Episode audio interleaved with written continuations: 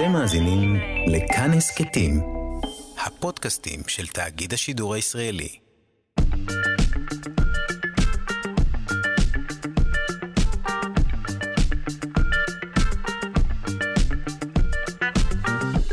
שלושה שיודעים. בוקר טוב, שלום למאזיני שלושה שיודעים, מגזין המדע היומי של כאן תרבות. היום נשמע כאן איך טוב לישון וגם מתי טוב להתאמן. בקיצור, אנחנו הורגים את הספונטניות, אבל מעריכים את החיים. העורך שלנו רז חסון, המפיקה אלכס לויקר, לביצוע הטכני אלון מקלר.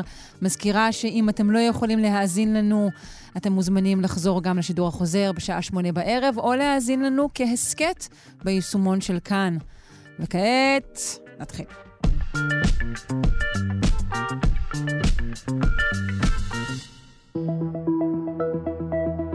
פרויקט אה, מיפוי הגנום ממשיך אה, בעצם להתקדם. אה, כעת חוקרים יצרו את המפה התפקודית המקיפה הראשונה של גנים המתבטאים בתאים אנושיים, כשהם מקשרים כל גן לעבודה הספציפית שלו בתא.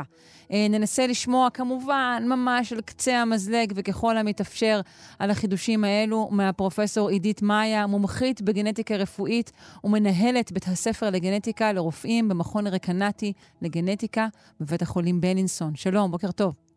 בוקר מצוין. מהי המפה החדשה הזו? מה פירוש קשירת כל גן לתפקיד הספציפי שלו? כמה זמן יש לנו בתוכנית? שעה, שעה וחצי? אני חושבת שאני אסתפק בזה. דברי שבועה, שעה, שעה וחצי, בסדר גמור. שבועיים רצוף, קחי לך מעכשיו. מעולה. אה, אז אני אסביר. אנחנו אה, בדרך כלל אה, שואלים את השאלה למטופלים שלנו, מה גורם למחלה שלהם? קודם כל אנחנו חושדים במחלה גנטית, ואז אנחנו הולכים ומרצפים מוטציה נקודתית, או גן, או רצף, או כמה גנים. אפילו היום בבדיקות החדשות אנחנו מרצפים את כל הגנים בגנום. יש משהו כמו 20 אלף גנים כאלה. אבל בשנה, שנתיים האחרונות, בעצם מה שהתחילו לעשות, זה אמרו, בואו נעבוד הפוך.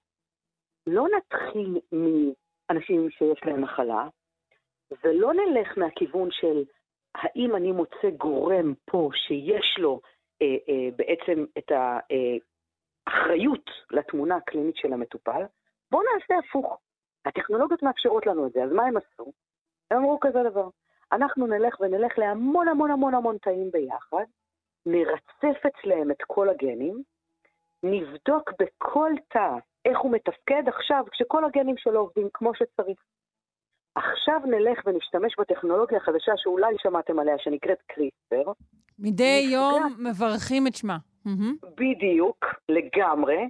נשתמש בטכנולוגיה הזאת בשביל כל פעם להשתיק גן בודד. כל פעם לעשות אינטרפירנס זה נקרא, להשתיק גן אחד נקודתית. עכשיו אני עוצרת את האזור של הבקרה, שאנחנו קוראים לו הפרומוטור שמפעיל את גן מספר אחד, סתם אני אומרת, מתוך ה-20 אלף, ואז נלך לתאים ונסתכל, האם ההשתקה הזאת היא על איזה מקטעים של RNA, אני השתקתי ברמת ה-DNA, בואו נראה איזה מקטעים של RNA עכשיו יש לי פחות, כלומר, שכפולים של מה אני מייצר פחות, ונלך לרמת החלבון ונראה איזה חלבונים מושפעים מזה. בעצם התחלתי מבריאות, כאילו מתאים תקינים לחלוטין, לקחו במקרה של המחקר הספציפי שאנחנו מדברים עליו, אה, שהתפרסם בסל, כאילו לקחו תאים של רשתית העין ולקחו תאים של גידול מסוים ובדקו אותם, אבל מה שהם בעצם מנסים להגיד, חבר'ה, יש לנו פה טכנולוגיה. אנחנו יכולים לבדוק בעצם כל גן למה הוא מתרגם.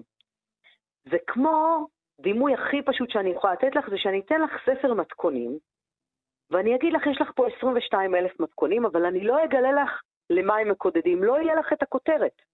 אני לא אגיד לך מה את מבשלת. אם זה מפרום מבשל... בכלל, או עוגה. יגידו לך רק המרכיבים. יהיה כתוב רשימת המרכיבים, יהיה כתוב כביכול איך לעשות, אבל לא יהיה את הכותרת. וכל הזמן אנחנו לא יכולנו לעשות בעצם את הטכנולוגיה ההפוכה הזאת, בגלל מגבלות טכניות, גם של הכלת כמות המידע, וגם שלא ידענו לשלוט כל כך טוב בקריספר. אנחנו צריכים פה מאות אלפי תאים שבעצם עליהם, בעצם זה מיליונים, כן? של תאים שבכל אחד מהם אנחנו נפגע בתפקוד של גן מסוים, נעקוב אחר כמות ה-RNA, נבדוק את הביטוי של החלבונים, ונראה איך זה משפיע. ולפעמים הדרך ההפוכה הזאת תלמד אותנו יותר מאשר הדרך שעד עכשיו עשינו, שהיא מאוד נקודתית, פר מטופל אחד או משפחה אחת. פתאום פה אנחנו עובדים בצורה הרבה יותר אה, רחבה, כמו לקחת את הספר מתכונים ולבשל אותם. ולהגיד, תקשיבי, אני לא אומרת לך מה יצא מזה. קחי את המרכיבים, תבשלי, תראי מה יוצא. עכשיו, קחי כל אחד מהמרכיבים ותבשלי את זה בלי זה. תשתיקי, אל תשימי סוכר בעוגה, תראי מה קורה. אה, ואז תראי מהו האפקט של הסוכר. בדיוק. וככה אנחנו מבינים, לפי התוצאה הסופית. בדיוק, ואז אולי תביני לאיזה מחלות זה גורם. תגרמי נזק לגן הזה בצורה יזומה, כי את יודעת שאת גרמת את הנזק, את שלטת בזה. ותבדקי איזה מחלה נוצרת בתאים, שוב, לא כל המחלות אנחנו יכולים לייצר בתא, לא כולם באות לידי ביטוי, יש הבדל בין תאים שונים, יש הרבה מגבלות, זה, זה שלב בדרך של ההבנה. אבל מה שמדהים פה זה הקונספט, זה חשיבה אחרת לגמרי. זה במקום להגיד לך, הנה, אני נותנת לך מתכון, כתוב עליו עוגה, יש כותרת, אני אומרת לך את המרכיבים, אני אומרת לך איך לעשות. פה אני הולכת מהסוף להתחלה, אין לי את הכותרות, אני לא יודעת מה הגנים האלה עושים, אני מורידה בכל אחד מהשלבים חלק אחד, ומנסה להבין איזה מחלה זה גורם. זה מה שמדהים בגישה החדשה הזאת, ההפוכה הזאת. אוקיי, okay, כלומר זה מחקר רפואי כולל, שלא עובד מכיוון של מחלות, אלא מכיוון של, של בריאות לצורך העניין, ובעצם כל פעם שולל, מבטל אה, אה, אה, חלק משתיק. אחד, משתיק. נכון. וכך הוא מבין את תפקידו המרכזי והאמיתי, כדי שבעתיד נוכל כך לאבחן מחלות אה, יותר טוב ולטפל בהן בצורה ממוקדת יותר. אולי, נכון. אולי. הדבר היחידי זה שזה לא מחקר רפואי, שוב, בהגדרה של מחקר רפואי זה על בני אדם או על אנשים עם מחלות. פה זה מחקר ברמת התאים. הקונספט, השילוב היום שלנו בקליניקה של דברים שהם מחקריים, הוא מאוד מהיר. זאת אומרת, אני צריכה להיות מעודכנת כל מה שקורה ברמת המעבדה, כי עוד רגע זה ישפיע בעצם על זהו, כמה מהר, זה לוק... כ- כמה מהר זה לוקח? עד שדברים כאלה מופנמים לתפקוד היומיומי שלנו. תראי, זו שאלה ממש טובה, כי אם את לוקחת את כל הדברים, את יכולה להגיד, זה לוקח הרבה זמן. אבל אם את לוקחת את הדברים המוצלחים, אז מהר. אז אני לא יודעת להגיד לך ממוצע, אבל התובנות האלה גולשות לקליניקה. אני אתן דוגמה, אם את מרשה לי, ממחקר אחר, בטח. שהלך לאוכלוסייה הבריאה. יש היום אנשים בריאים שנותנים את הדגימת דם שלהם לריצוף של DNA, זה נקרא ביובנקס, יש את זה בארץ, יש את זה בחו"ל, בהרבה מאוד מדינות, ויש אפשרות בעצם ללכת לגנום של אנשים שמוגדרים בריאים, ולבדוק אצלהם את הרצף שלהם, וללמוד בעצם את הרצף הזה, ולראות באנשים בריאים, שהם מדווחים על עצמם שהם בריאים, האם יש להם מוטציות פתוגניות שפוגעות בגנים מסוימים. לא לעשות את זה בצורה יזומה, כמו שאמרתי לך בתרביות רקמה, אלא לבדוק את הרצף שלהם ממש. לקחנו דגימה שלהם, מצאנו שיש להם מוטציה שבאנשים אחרים גרמה מחלה. ללכת לאותם אנשים, לפתוח את התיק הרפואי שלהם, ולראות האם באמת יש להם את המחלה הזאת, והם עדיין בריאים, באמת- אז מה בעצם? והם מגדירים את Mm. עצמם כבריאים, אבל פעם הם עשו אולטרסאונד כליות ובאמת יש להם ציסטות בכליות. או פעם הם עשו בדיקת שתן ובאמת יש להם דם בשתן.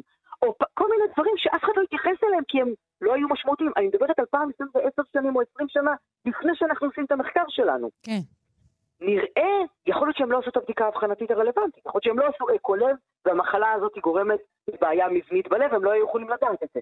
אבל בחלק מהמקרים, אנחנו מוצאים שחלק מהאנשים שמסתובבים עם אבחנות גנטיות בגנום שלהם, למעשה לא יודעים את זה בקליניקה שלהם. זה גם דוגמה של ריברס, הפוך. אני הולכת בהפוך, במקום להתחיל בבן אדם שיש לו ביטוי קליני ולחפש את הגורם הגנטי שלו, אני הולכת לגנום שלו ומחפשת האם יש לו ביטוי קליני. אז זה דוגמה הפוכה, בדיוק אני מראה בקליניקה איך זה נכנס, ופה השאלה היא, איזה מידע אני בעצם רוצה לדעת? איזה מידע המטופל רוצה לדעת? או אני כרופאה רוצה למסור, האם זה חשוב שהוא אה, ידע את זה בכלל? ייתכן, זהו, ייתכן שזה בכלל לא חשוב, שאם הוא מגדיר עצמו כבריא ואם הוא מתפקד, אז פשוט נעבור על זה הלאה. נכון. השאלה אם יש משהו שאני יכולה לעשות בשביל להשפיע על ביטוי המחלה. בעתיד, אולי אני יכולה למשל, למנוע. אותה, Mhm, אולי אני נכון. יכולה למנוע אותה, אולי אם אני אבחן אותה בשלב מוקדם, אני אתן לו טיפול, ואז תבוא לידי ביטוי 20 שנה מאוחר יותר.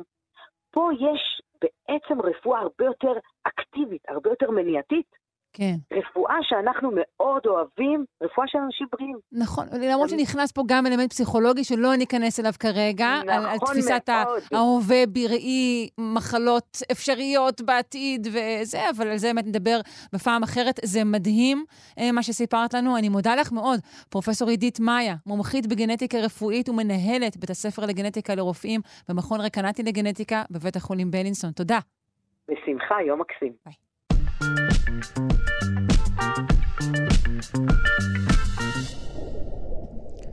ממחקר חדש עולה שאלמוגים בעומק רב לא יוכלו לשמש כגלגל הצלה לשוניות של המים הרדודים, שנפגעות כתוצאה מ...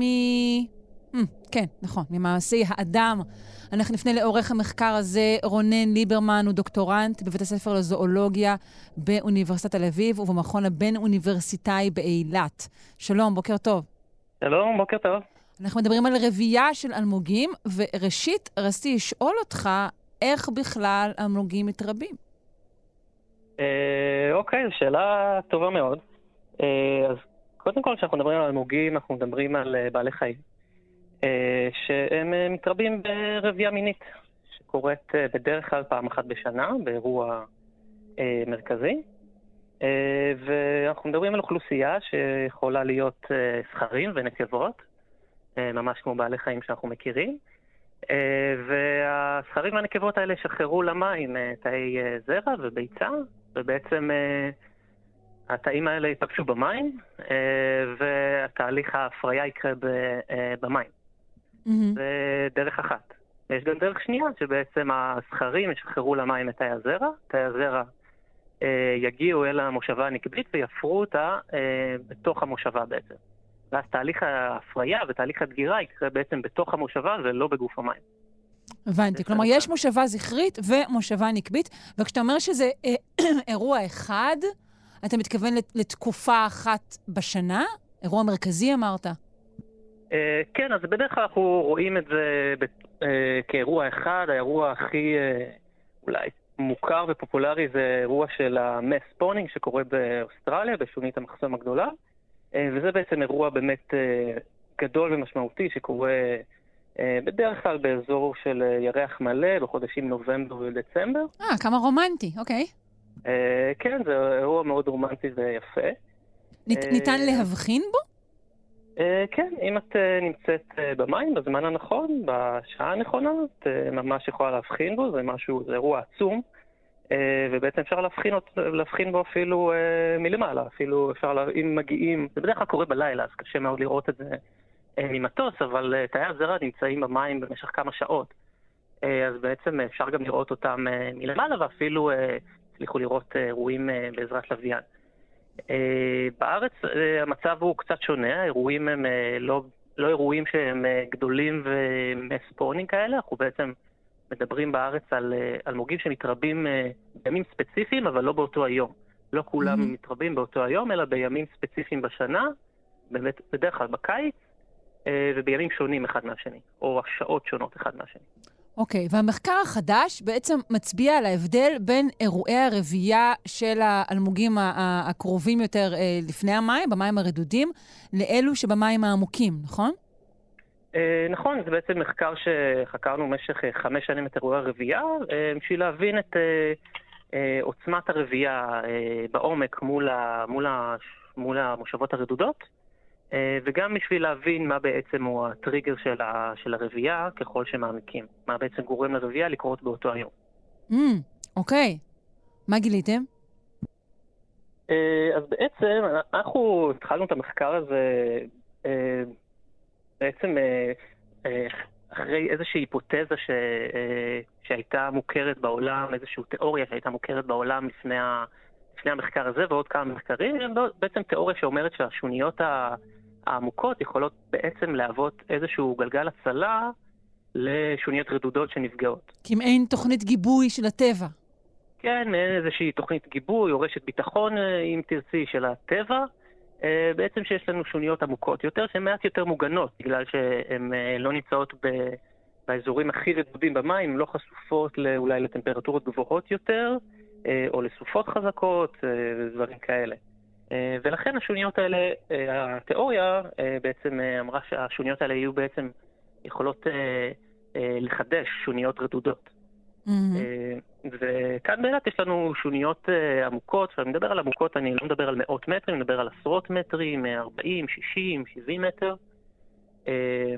ויש לנו כאן שוניות מהממות בעומקים כאלה. ובעצם אנחנו ניסינו להבין אם, אם האלמוגים בעומק, בעומקים האלה מסוגלים בעצם להתרבות באותה, באותה עוצמה כמו האלה הרדודים. ולאחר חמש שנים, שכל שנה חזרנו למים וניסינו להבין את עוצמת הרבייה, כמה מושבות מתרבות, מצאנו שסטטיסטית הרבה פחות מושבות מתרבות בעומק מאשר ברדוד. למה? אני שואלת גם למה, וגם האם הדבר הזה נכון למושבות שאתם חקרתם, אה, או שהוא נכון עקרונית, נגיד גם לאותו אירוע אוסטרלי גדול שציינת. אוקיי, okay, אז זו שאלה טובה מאוד. אה, קודם כל, אה, אז לשאלה הראשונה שאנחנו בעצם, למה אנחנו קודם כל מדברים פה על אוכלוסיות קצה, אוכלוסיות שנמצאות בקצה גבול הפוצה של המין.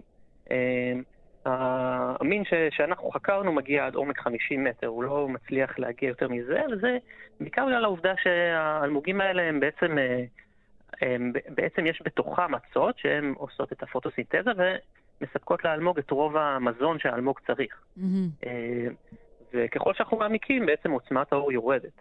אה, וכך גם האנרגיה שהאלמוג הזה יכול לקבל, או כמות המזון שהוא יכול ש, שתהיה לו. אה, ואחת ההערכות היא בעצם שעוצמת הרבייה היא נמוכה יותר בגלל שפשוט יש פחות אנרגיה אה, לאלמוג אה, בעורק הזה.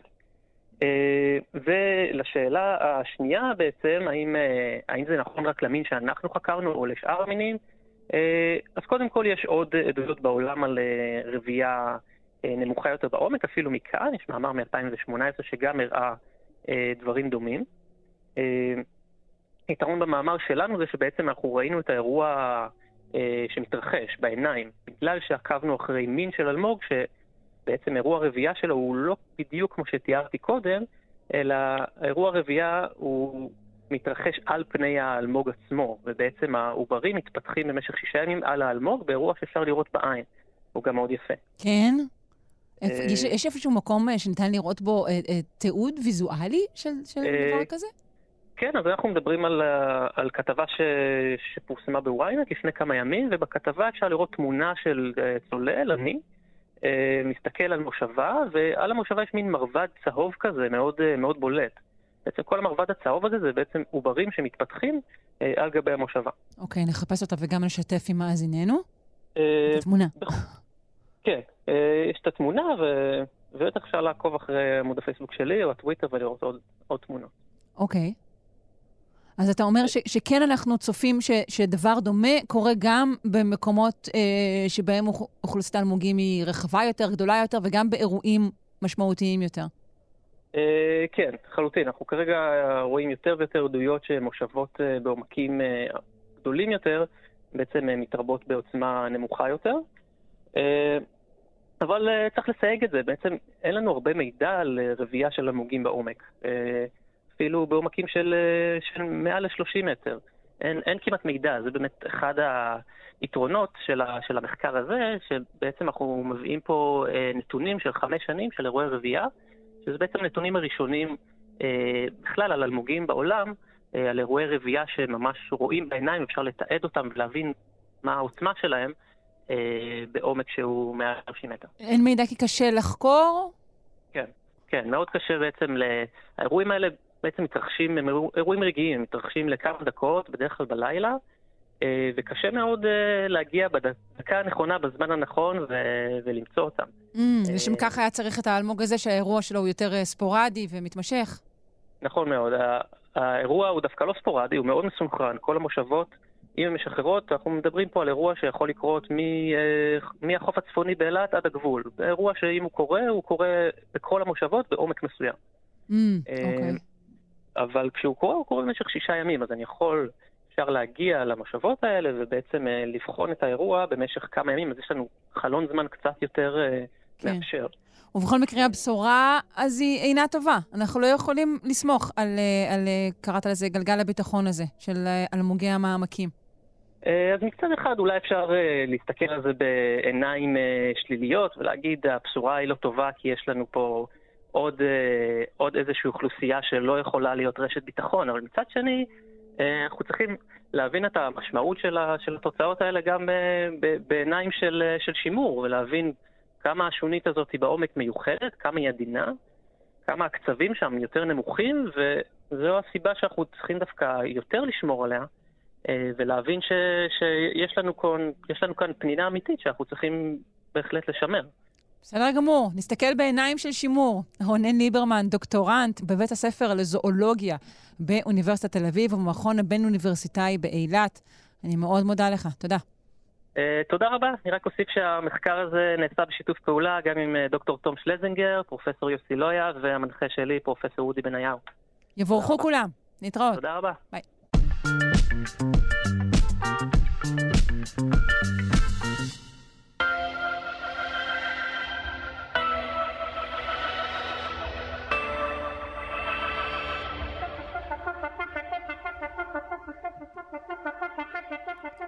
מנפלאות המוח, עם הדוקטור נועה אלבלדה, עם מרכז סגול למוח ותודעה באוניברסיטת רייכמן. שלום. שלום, שלום, שרון, מה שלומך? בסדר גמור, ושלומך? טוב. יופי, אני שמחה לשמוע, כי תכף אנחנו טיפה נוריד. אנחנו לא אוהבים להלחיץ פה אנשים, אבל לפעמים צריך. אה, מחקר חדש, נכון? מגלה שיש קשר בין תנוחת השינה שלנו אה, לפיתוח של מחלות ניווניות. האמנם? אה, אכן, אכן, אה, אבל לא, לא צריך להיבהל מזה, אה, כי יש מה לעשות. או, oh, יפה. אז בואי, אני רוצה להגיד כמה מילים על שינה, לפני שאנחנו צוללות לתוך המחקר הזה. דיברנו הרבה פעמים בתוכנית על הנושא של בריאות המוח ועל כל מיני דברים שאפשר לעשות בשביל למנוע סיכון לפתח כל מיני מחלות ניווניות. וגם אמרנו שהדברים האלה חשובים, כי אנחנו היום חיים עד גילאים מבוגרים, ואז כמובן ככל שמתבגרים, הסיכון לפגיעה במוח אה, עולה. ואני רוצה להגיד ששינה היא אחת הפעולות הכי חשובות לבריאות המוח. אה, זה אחד הדברים הכי בסיסיים שהמוח שלנו צריך כדי להישאר בריא, כדי להזדקן בצורה טובה. זה נכון מאוד, אך עם זאת, התרבות שלנו והמחויבויות השונות אה, אה, להם אנחנו מחויבים, בהחלט לא תומכת אה, בשינה, לפחות בעיניי. נכון. זו נכון. תרבות של עייפות, לא תרבות של שינה. נכון, וזו דרך אגב בעיה רצינית שמדברים עליה, עליה הרבה בתחום של אה, מחקרי מוח וחקר השינה ובריאות ובריאות הציבור וכולי. אנחנו בעצם, לפחות בעולם המערבי, נמצאים באיזשהו מצב כרוני של חוסר שינה, כי אנחנו נורא נורא עסוקים, כי מה שנקרא היגיינת השינה שלנו היא לא תקינה, זאת אומרת, יש לנו כל מיני הרגלים שמאוד מאוד פוגעים באיכות השינה, כמו לשבת מול מסכים עד שעות נורא נורא מאוחרות, אה, כמו לאכול בשעות מאוחרות וכולי. Mm-hmm. אה, ואם אני אחבר את זה למחקר, שנדבר עליו קצת, אני אגיד שאחד הדברים הכי חשובים שקורים במהלך השינה זה ניקוי של המוח. אה, ולפני כמה שנים התגלתה בעצם במוח איזושהי מערכת של מין צינורות, אה, והצינורות האלה בעצם בזמן שאנחנו ישנים מתרחבים ומאפשרים הפרשה אל מחוץ למוח של כל מיני חומרי פסולת שהצטברו שם במהלך היום. איזה סוג של חומרי פסולת יש במוח, אה, חוץ מאשר יותר מדי חדשות? אז אה, כן, זו שאלה טובה. אז תראי, את יודעת, במוח מתרחשים הרבה תהליכים מטאבוליים, זאת אומרת, הרבה תהליכים של פירוק חומרים והפקת אנרגיה, והתהליכים האלה נוצרים בהם כל מיני תוצרי לוואי, כולנו שמענו על החומרים האלה שנקראים אה, רדיקלים חופשיים שהם לא כפריים. או, בוודאי. אה, כל מיני, אני אגיד עוד דברים, כל מיני חלבונים שנוצרים בתוך המוח שלנו, עושים את תפקידם, ואחרי שהם מסיימים צריך להיפטר מהם. לאיפה הם עוברים זה... אחרי שהם במוח? אז הם נשטפים מתוך המוח למה שנקרא מערכת הדם הכללית, ומשם הם יוצאים מהגוף, כמו שכל הפסולת יוצאת מהגוף שלנו כשאנחנו הולכים לשירותים ועושים שם מה שאנחנו עושים שם. אה, ואני אגיד, בכוונה הדגשתי את הנושא של חלבונים, כי אנחנו יודעים שבהרבה מאוד מחלות ניווניות של המוח יש הצטברות לא תקינה של חלבונים. והיום מדברים על זה שייתכן שחלק מהסיבה שאנשים יותר פגיעים למחלות ניווניות של המוח זה בגלל שהם לא ישנים מספיק טוב, ואז המערכת הזאת שאמורה לנקות מחוץ למוח את אותם חלבונים, היא פשוט לא מקבלת מספיק זמן לעשות את העבודה שלה. וואו, אוקיי. אז אה, בואי, אה, בואי נחתור את אה, דרכנו לאט-לאט לנושא תנוחת השינה. נדבר קודם כל על איך בעצם נערך המחקר הזה, והאם הוא נערך על בני אדם? אז כן, אז המחקר הזה נערך על בני אדם, למרות שאני אגיד שהמערכת הזאת שהזכרתי, במקור התגלתה בעכברים, אבל אחרי זה הראו שהיא קיימת גם אצלנו כבני אדם. ובעצם עשו שם איזושהי בדיקה של קצב פינוי של החומרים, ומה שהם מצאו שם זה שהתנוחה שבעצם הכי מאפשרת לצינורות האלה להתרחב, כדי שהם יוכלו לעשות את התפקיד שלהם יותר ביעילות, זה לישון על הצד. אני לא יודעת את ההסבר הפיזיקלי לזה, זה קשור כנראה לכוח המשיכה ועוד כל מיני דברים כאלה, אבל, אבל כשאנחנו ישנים על הצד, הצינורות האלה הכי קל להם להתרחב, אה, ואז הפסולת יוצאת מהמוח בקצב אה, יותר גבוה, הניקוי הוא יותר יעיל. כן, יש לציין שלפחות בשלב העכברים ראו שהם ממש מזדקנים אה, אה, יותר כשהם, נכון? כשהם לא ישנים בתנוחות האלו, בתנוחה נכון, של הצד. נכון. עכשיו, אני כן רוצה להגיד, שוב פעם, זה לא איזה ממצאים של מחקר, אבל אני חושבת שרוב האנשים באופן טבעי, יותר נוח להם לישון על הצד, ולא על הגב או על הבטן, כי אם ישנים הרבה זמן על הגב או על הבטן זה מתחיל לכאוב בכל מיני מקומות, בגב, בצוואר. אמ, אז אני חושבת שלא צריך להיבאס, זה לא שאנשים עכשיו צריכים באופן מכוון, לא יודעת, לקשור את עצמם באיזה תנוחת שינה או משהו כזה, אה, אבל זה משהו שמעניין לדעת. נכון, כי גם חשוב להירדם טוב, ואם יותר אה, נעים לנו להירדם אה, על הבטן או על הגב, אז אני מניחה שגם זה משנה לאיכות השינה שלנו, ובטח לא להילחץ, גם זה לא כך טוב לאיכות השינה שלנו. נכון. אבל באמת, אני... מה שדיברנו קודם, אה, אה, באמת אנחנו עסוקים כל כך הרבה פעמים בתיקון אה, של מצבים, במקום בשיפור שלהם אה, מלכתחילה, ואולי באמת יותר פוקוס על, על, על תנאי אה, שינה ועל מה שהתרבות כולה אה, עושה ומעודדת אה, למען השינה, אולי גם כאן יש משהו. כן, וחשוב להתייחס לשינה כפעולה של מה שנקרא רפואה מונעת או בריאות מניעתית. זאת אומרת, אני חושבת שהרבה פעמים אנשים מתייחסים לשינה כסוג של בונוס. זאת אומרת, זה המקום הראשון שאנחנו פוגעים בו כשאנחנו עסוקים וכשיש לנו המון המון דברים לעשות, אנחנו אומרים, טוב, אז אני אגלח שעה-שעתיים מהשינה בלילה, לא נורא, אני אשלים את זה בסוף שבוע. אנחנו, א', אנחנו לא באמת משלימים. כן, זה ידוע, אי אפשר להשלים שינה. אין נכון, את הדבר הזה, כן. נכון, נכון, ואני אומרת, זה, זה באמת משהו בסיסי, שינה זה משהו שהוא חשוב לא רק לנו כבני אדם, הוא חשוב להמון המון בעלי חיים, להרבה מאוד יונקים. ויש סיבה שהדבר הזה הוא חשוב. הדבר הזה הוא חשוב כי לפחות ברמת המוח, הוא מאפשר למוח להתאושש, להתנקות, אה, וזה משהו שממש צריך לתת עליו את הדעת. כשחושבים על איך אני שומר על עצמי בריא, זה בדיוק באותה רמה כמו לעשות פעילות גופנית, לאכול בריא, וכל שאר הדברים שאנחנו יודעים שאנחנו צריכים לעשות. אז לישון זה ממש שם למעלה ב top five. בסדר גמור, נזכור את זה. תודה רבה, דוקטור נועה אלבלדה, ממרכז סגול למוח ותודעה באוניברסיטת רייכמן. להתראות. bye bye.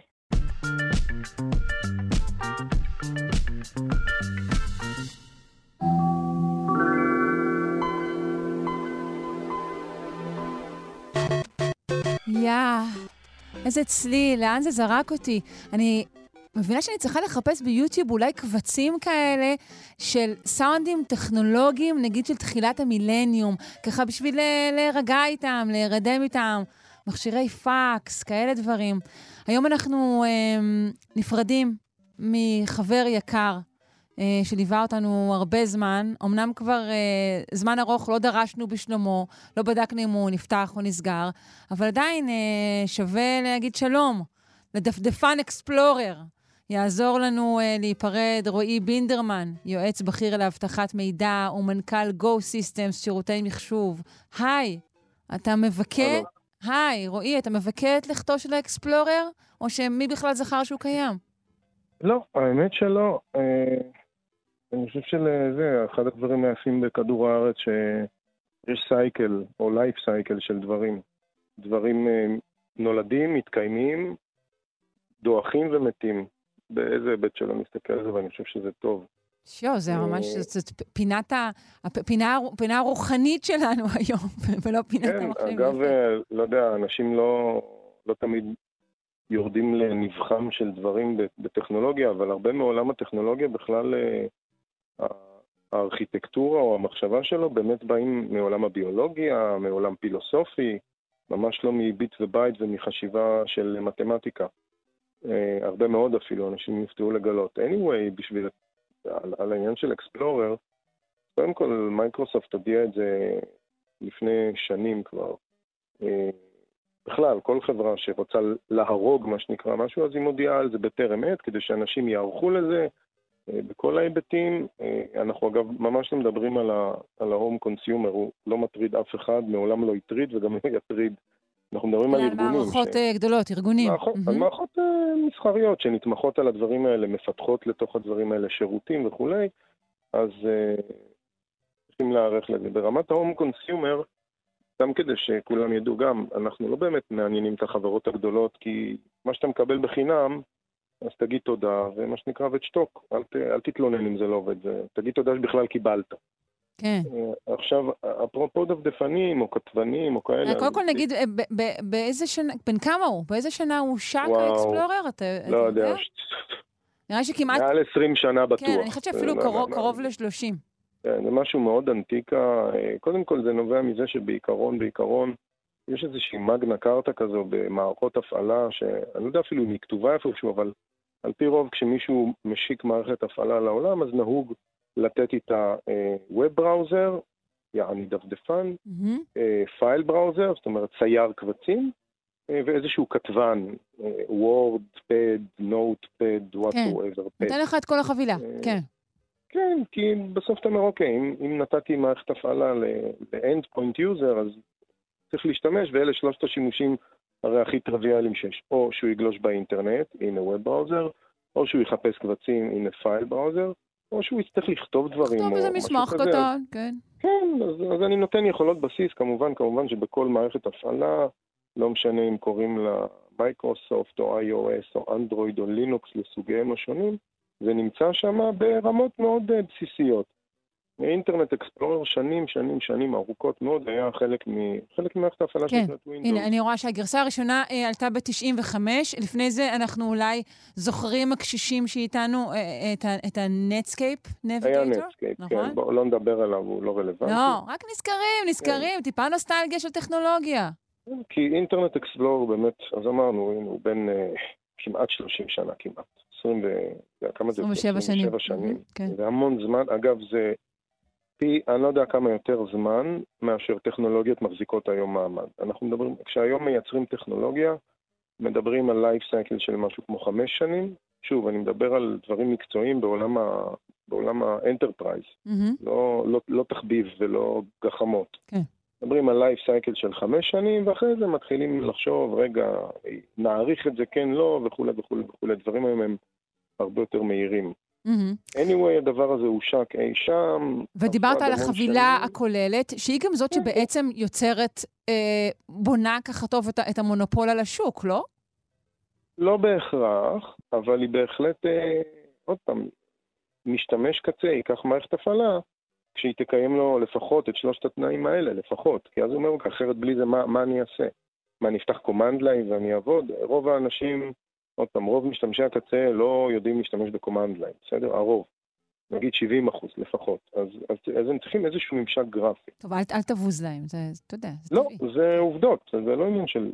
רוב האנשים, רוב משתמשי הקצה, למעט מתכנתים או אנשי דאטאבייסים או אנשים שהם באמת בתוך מקצוע מסוים, לא פותחים command line, ובצדק, הם משתמשים ביכולות גרפיות. Mm-hmm. זה גם הגיוני, אגב, מוכח גם מיליון פעם, הוכיחו את זה בעשרות אלפי מחקרים, שהעין שלנו רואה טוב יותר גרפיקה מאשר טקסט. זה כבר בדוק מדעית. אנחנו מבינים יותר טוב גרפיקה מאשר טקסט. עכשיו לעניין הזה, אז אינטרנט אקספלורר סיפק המון מהצרכים האלה המון המון שנים.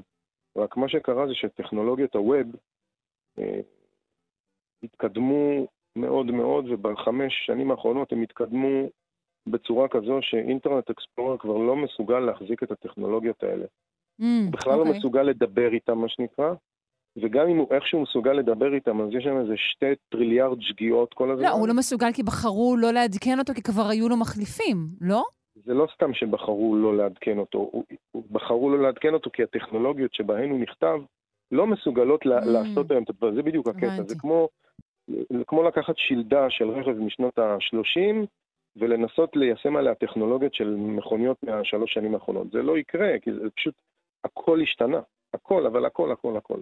כל כן. הטכנולוגיה השתנתה, השלדה הזו שנקראת אינטרנט אקספלורר איננה מתאימה יותר להיום. כן. היום, היום כבר יש כזו רמה של, של מונופול? היום אנחנו משתמשים בהרבה יותר לא. סוגי דפדפנים. לא, אין מונופול אגב, אה, ואני עכשיו אגלה אה, משהו שאני מניח שרוב האנשים לא מכירים, כי הם עוד פעם לא בדיוק אה, במקצוע לא זה. הדפדפן שגוגל משתמשת בו, המכונה גוגל כרום, והדפדפן הסו-קולד חדש שמייקרוסופט אה, משתמשת בו, שנקרא Edge, הוא בכל זאת כבר איזה שלוש-ארבע שנים איתנו, שניהם מבוססים על דפדפן בקוד פתוח שנקרא איזה קטע כרומיום. Mm. מצחיק, נכון? גוגל כרום.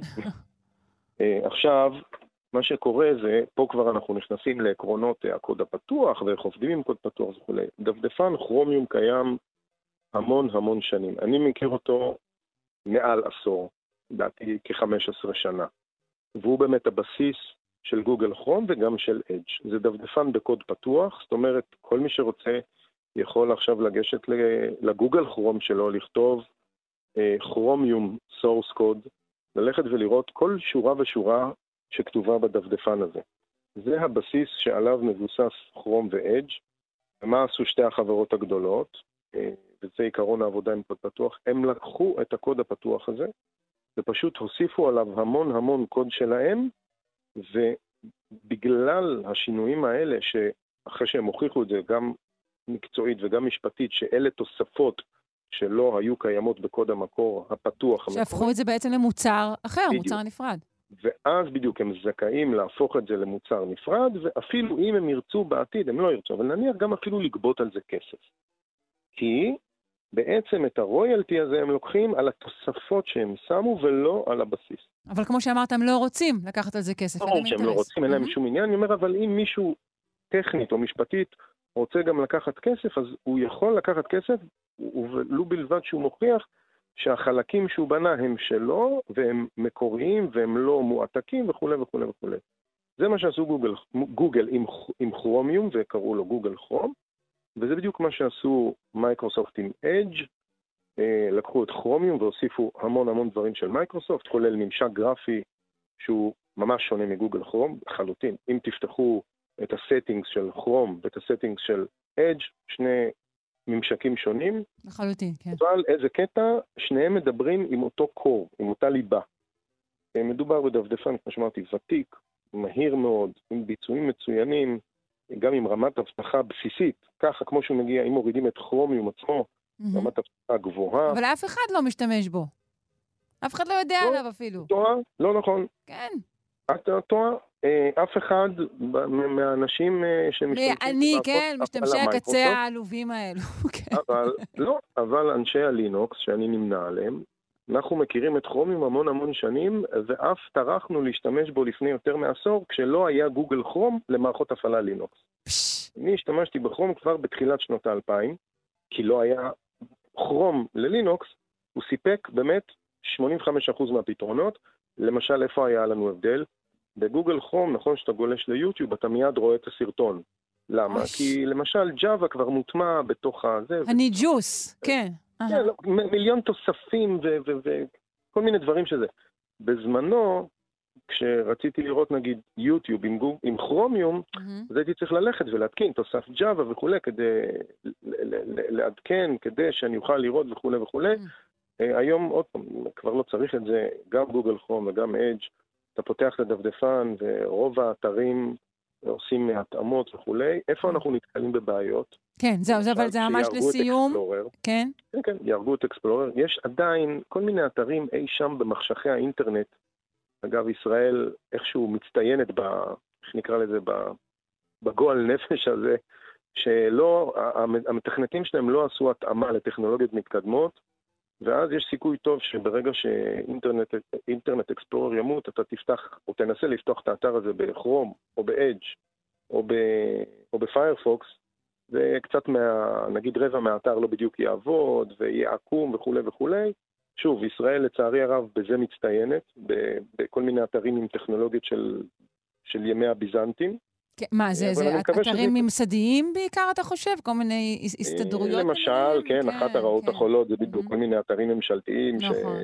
עובדים אבל הם גם כן עוברים הרבה חידוש בשנים האחרונות. אה, נכון, אבל עדיין, בסוף אנחנו רוצים נגיד לשלם איזה אגרה, ועוד שנייה אנחנו נראה נכון. שאנחנו יכולים רק ללחוץ על הכפתור והוא לא מגיב. לא, זה נכון, עד לפני שנה, שנתיים היו נוזפים בנו, תפתחו את זה ב Explorer. אה, נכון. בדיוק. אה, טוב, רועי, אנחנו חייבים לסיים. אני מצדיעה לכם, החלוצים. תודה רבה. לא רחרומיום. רועי בינדרמן, יועץ בכיר לאבטחת מידע ומנכ"ל גו סיסטם שירותי מחשוב. bye bye.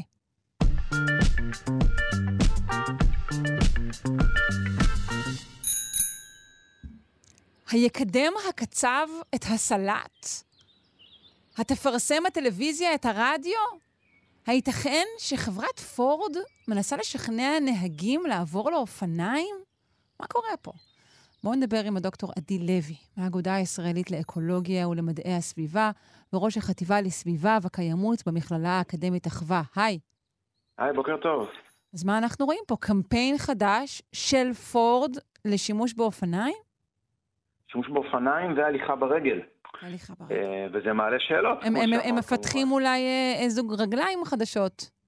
אה, כנראה שלא, אבל זה מעלה שאלות באמת, כי יש מונח שאנחנו מכירים היטב מתחום הקיימות, שנקרא green wash, או התיירקקות, בעצם שחברות לובשות איזושהי כסות של חברות uh, סביבתיות יותר. למשל צובעות אוטובוסים בירוק, סתם כאילו אני זורקת דוגמה. נגיד, לדוגמה, היא דוגמה היפותטית, כן, לא, לא קשורה לכלום. uh, uh, צובעות אוטובוסים בירוק, או, או בעצם הולכות לכל מיני מהלכים שנראה כאילו יהפכו אותם לסביבתיים יותר, אבל לא באמת. אז שאלה, האם, האם זה באמת העניין, או שמדובר פה על איזושהי, איזשהו שינוי של תפיסה. אז חברת פורד, קודם כל, היא חברה מאוד ותיקה, חברה בת 120 שנה, עם uh, כ-200 אלף עובדים, uh, בעצם אחת מחברות הרכב הגדולות בעולם, אולי הרביעית הגדולה בעולם, אם אני לא טועה. ו- וכמעט uh, המזוהה מכל, עם תעשיית הרכב עצמה. נכון, הנרי פורד, uh, המהנדס, uh, המייסד, uh, ביחד עם שותפים נוספים, uh, בעצם שמו נקשר ל- ל- לרכב שמשרת את ההמונים, ש... שמיועד להמונים ולכולם ומיוצר בייצור המוני בפס ייצור, וזה אחד החידושים שהם הביאו בזמנו בתחילת המאה שעברה. ובעצם אה, השאלה היא, מה, מה קרה? למה... אני חושבת שהשאלה היא מה קרה, כלומר, האם זה גרינווש, וגם אפשר לשאול כבר מה זה גרינווש ומה זה החשיבות שלו. זאת אומרת, אנחנו יכולים להגיד, אוקיי, זה רק גרינווש, אבל השאלה היא, האם הגרינוושינג מכסה על אה, פעילות חמורה, או שעדיף גרינווש על כלום, אם אתה מבין מה אני אומרת. גרינווש כעיקרון, אנחנו לא מתייחסים למקרה הזה, כן, אבל כעיקרון גרינווש יוצר איזשהו מצג שווא. הוא בעצם בא וצובע, נגיד, את החברה שלי כחברה מאוד סביבתית, למרות שהיא לא כזו, ומטעה את הצרכנים, יוצר בלבול ויוצר לי אולי יתרון תחרותי כלפי המתחרים שלי, למרות שכביכול לא עשיתי שום דבר אחר. נכון, אבל השאלה היא תמיד, האם בעקיפין, לא, בכל מקרה כן מקודמים ערכים סביבתיים שההשפעה הכללית שלהם היא כן מיטיבה.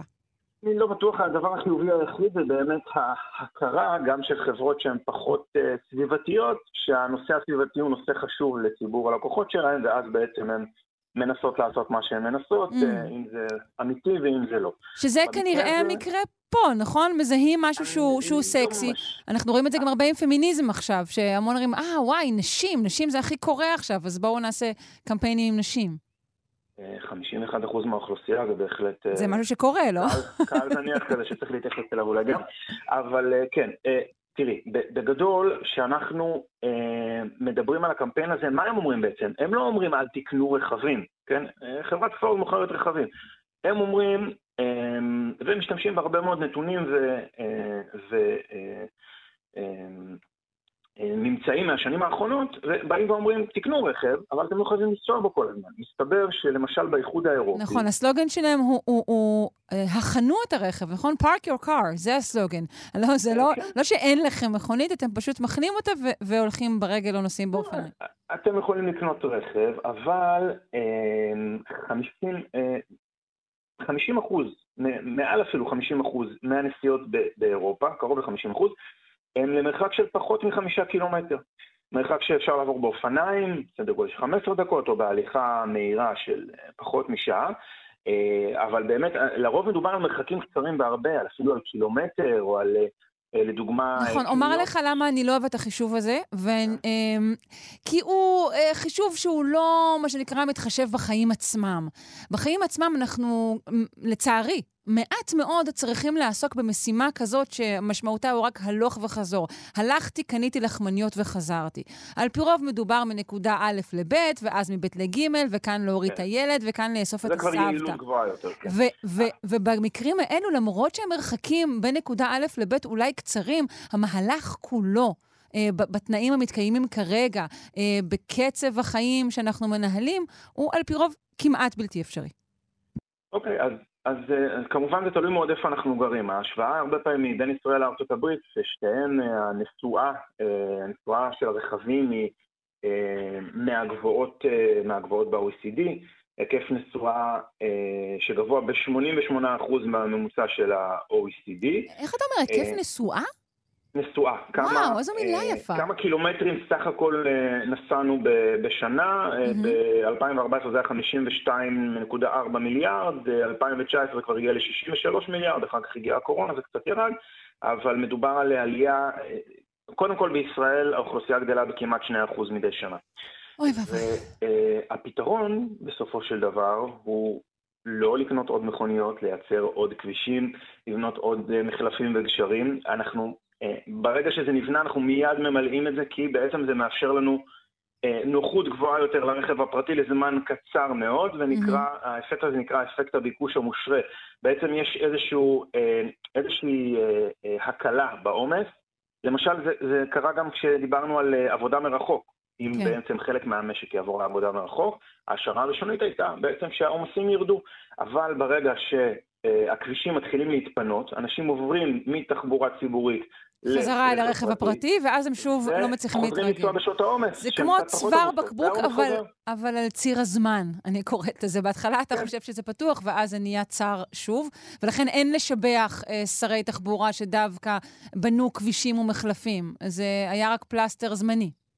זה, זה נחוץ, אבל זה לא הדבר העיקרי שנחוץ. הדבר העיקרי שנחוץ זה תחבורה ציבורית יעילה, טובה, שבעצם יכולה לייתר את כל הנושא הזה של רכב פרטי. Mm. עכשיו, בישראל יש לנו בעיה בכל זאת, כי אנחנו, אה, אין לנו תחבורה ציבורית שבעה ימים בשבוע, אבל עדיין, גם אם הרכב הפרטי נשאר בבית ואנחנו נוסעים, לדוגמה, בתחבורה ציבורית שלוקחת אותו זמן או פחות זמן, אה, וחוסכת לנו עלויות של חנייה ואגרות גודש אולי שיהיו, ודברים נוספים, ודלק כמובן, שהגיע ל-120 דולר לחבית.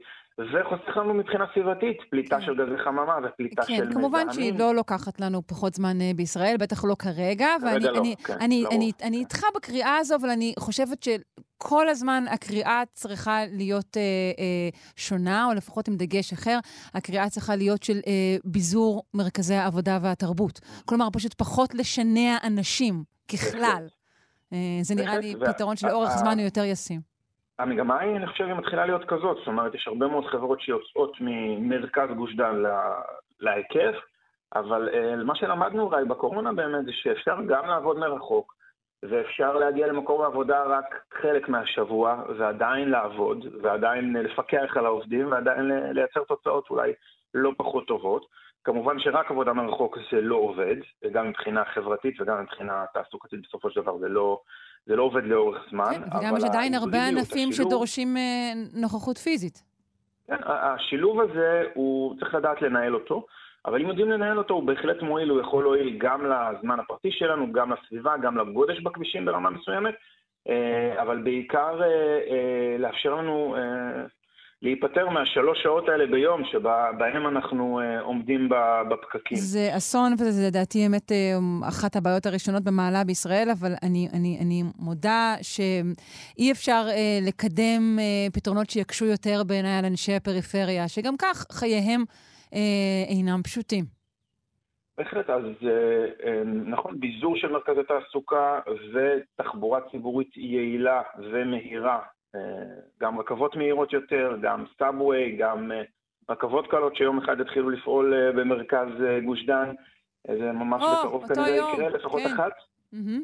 מבטיחים לנו כל שנה, אבל uh, uh, המערכות הסעת המונים האלה הם הפתרון בסופו של דבר. אפשר לחבר לזה כמובן uh, um, כל מיני פתרונות ל-left mile, כמו uh, קורקינטים או אופניים uh, אם זה להשכרה ואם זה לא, ואפילו רכבים ש, שאפשר להשכיר אה, לשעה, שעתיים אה, כשבאמת באמת צריך. כן. אבל בסוף מה שעושה חברת פורד זה להתחבר למציאות, והמציאות שאנחנו חיים בה היא מציאות שתיקח אותנו יותר לכיוון של תחבורת המונים, וגם תחבורה, דרך אגב, אוטונומית שהולכת ומתקרבת. אה, ומצב כזה מייתר בעצם את הצורך ואפילו בבעלות על רכב, כי יש בעצם שירות שבכל זמן נתון יכול לקחת אותנו מנקודה לנקודה, איך שנרצה, כמה שנרצה, אה, ובצורה אוטונומית. אז אה, זה לאו דווקא יוריד נסועה, דרך אגב, זה יכול אפילו להעלות אותה.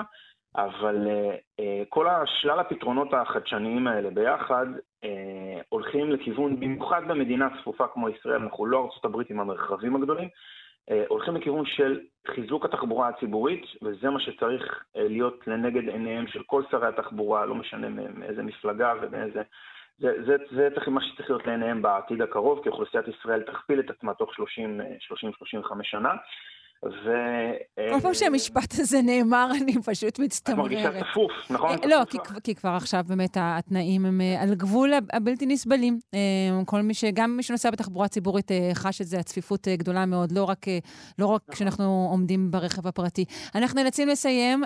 תודה לחברת פורד, שהעלתה שוב את הנושא על סדר היום. דוקטור עדי לוי, מהאגודה הישראלית לאקולוגיה ולמדעי הסביבה, וראש החטיבה לסביבה וקיימות במכללה האקדמית אחווה. להתראות בסאבווי. להתראות, בקרוב נקווה.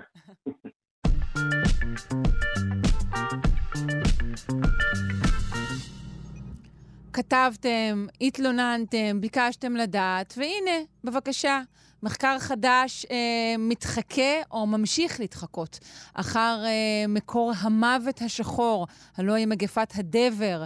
נפנה לכל הפרטים לדוקטור דרור ברניר, מיקרוביולוג באוניברסיטה הפתוחה, מחבר הבלוג חיידקים, נגיפים ושאר ירקות, וחבר בעמותות מדע גדול בקטנה ומדעת. היי, מה חדש? מה מצאו? בואו נתחיל, אולי צריך להתחיל מההתחלה. טוב. אוקיי? אנחנו מדברים על כך שבימי הביניים, במאה ה-14, התפרצה המגפה השחורה השנייה. עכשיו, השנים הקריטיות שבעקבותיהם היו עוד כ-300 שנה פחות קריטיות, היו ב- בין 1346 ל-1353. אז מתו כ-60% מאוכלוסיית אירופה כתוצאה מהמגפה השחורה. שיו, וואו, איזה דילול. ואנחנו, ואנחנו מדברים על, על, כמו שאמרתי, על, על מגפת הדבר שנגרמת על ידי חיידקי ירסיניה פסטיס. עכשיו, אנחנו יודעים איפה זה התחיל באירופה. מה זאת אומרת? אנחנו יודעים שאז עוד לא הייתה איטליה, אבל היו באיטליה כל מיני נסיכויות ששלטו והיו להם שלוחות ימיות מעבר לים. אנחנו מדברים על הנסיכות של גנואה, והגנואזים שלטו גם על עיר בצפון אה, הים הכספי, במה שהיום אה, לא ברור אם זה אוקראינה או רוסיה בעקבות המלחמה הנוכחית, אה, עיר שנקראה אז קפה והיום נקראת פאודזיה.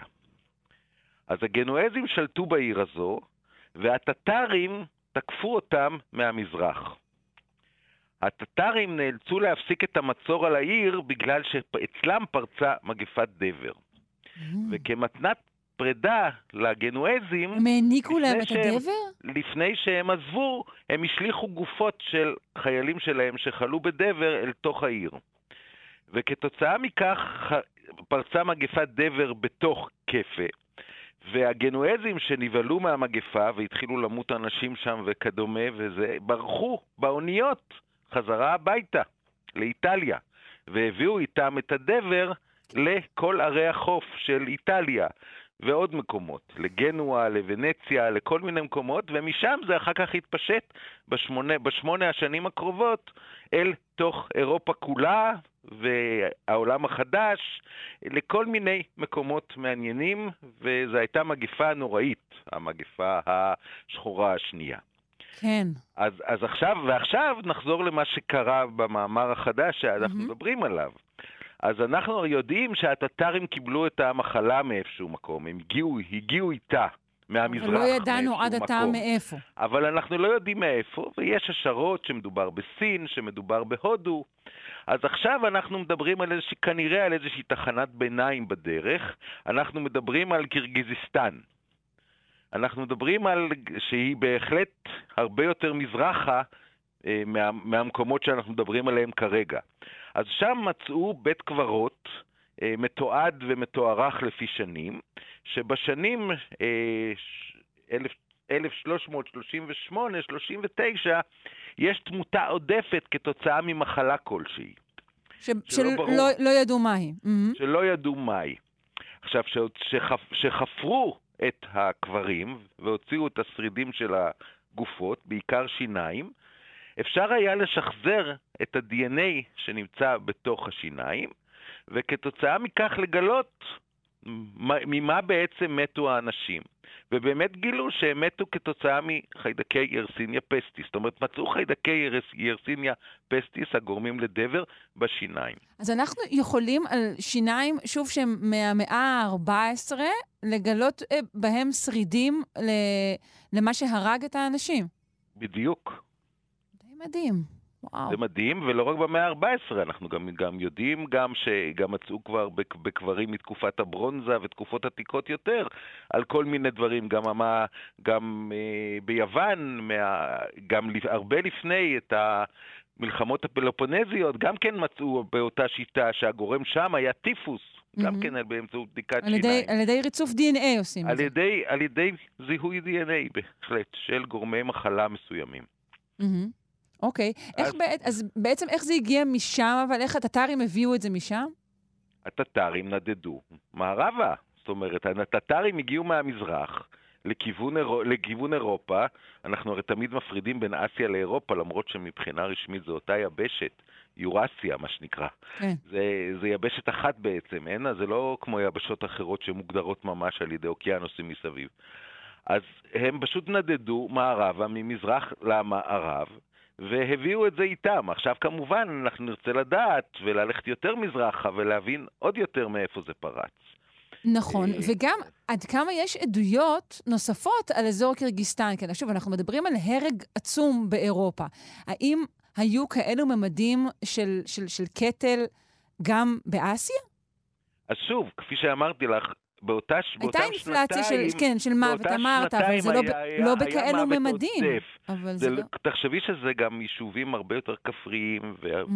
והרבה פחות... אה, זה, זה הרבה יותר בולט באזורים עירוניים, מגפות כאלה. כשמדובר על אזורים כפריים, כן, בהחלט יש נזקים מקומיים, ואני גם שמעתי פעם סיפור על, איזושהי, על איזשהו כפר בכורדיסטן, ש... שהגיע אליו הדבר לפני החורף, בחורף האזור היה מכוסה בשלג לגמרי, וכשהגיע האביב לא היה אף אדם חי באזור. זאת אומרת, מגפת הדבר היא מגפה מאוד מאוד אה, קטלנית יכולה להיות, בגלל התפוצה הנשימתית, וברגע שמאה, ומאה אחוז מהאנשים בעצם מתים ממנה. זאת אומרת, שם אין כמעט שורדים. Mm, מה, מה מצב ה... רק... מה מצב הדבר בימינו באמת? הגיע הזמן לשאול אם כבר הזכרת את כל הפרטים הנחמדים האלו. הדבר בימינו זו מחלה, היות וזו מחלה של בעלי חיים, אי אפשר להכחיד אותה.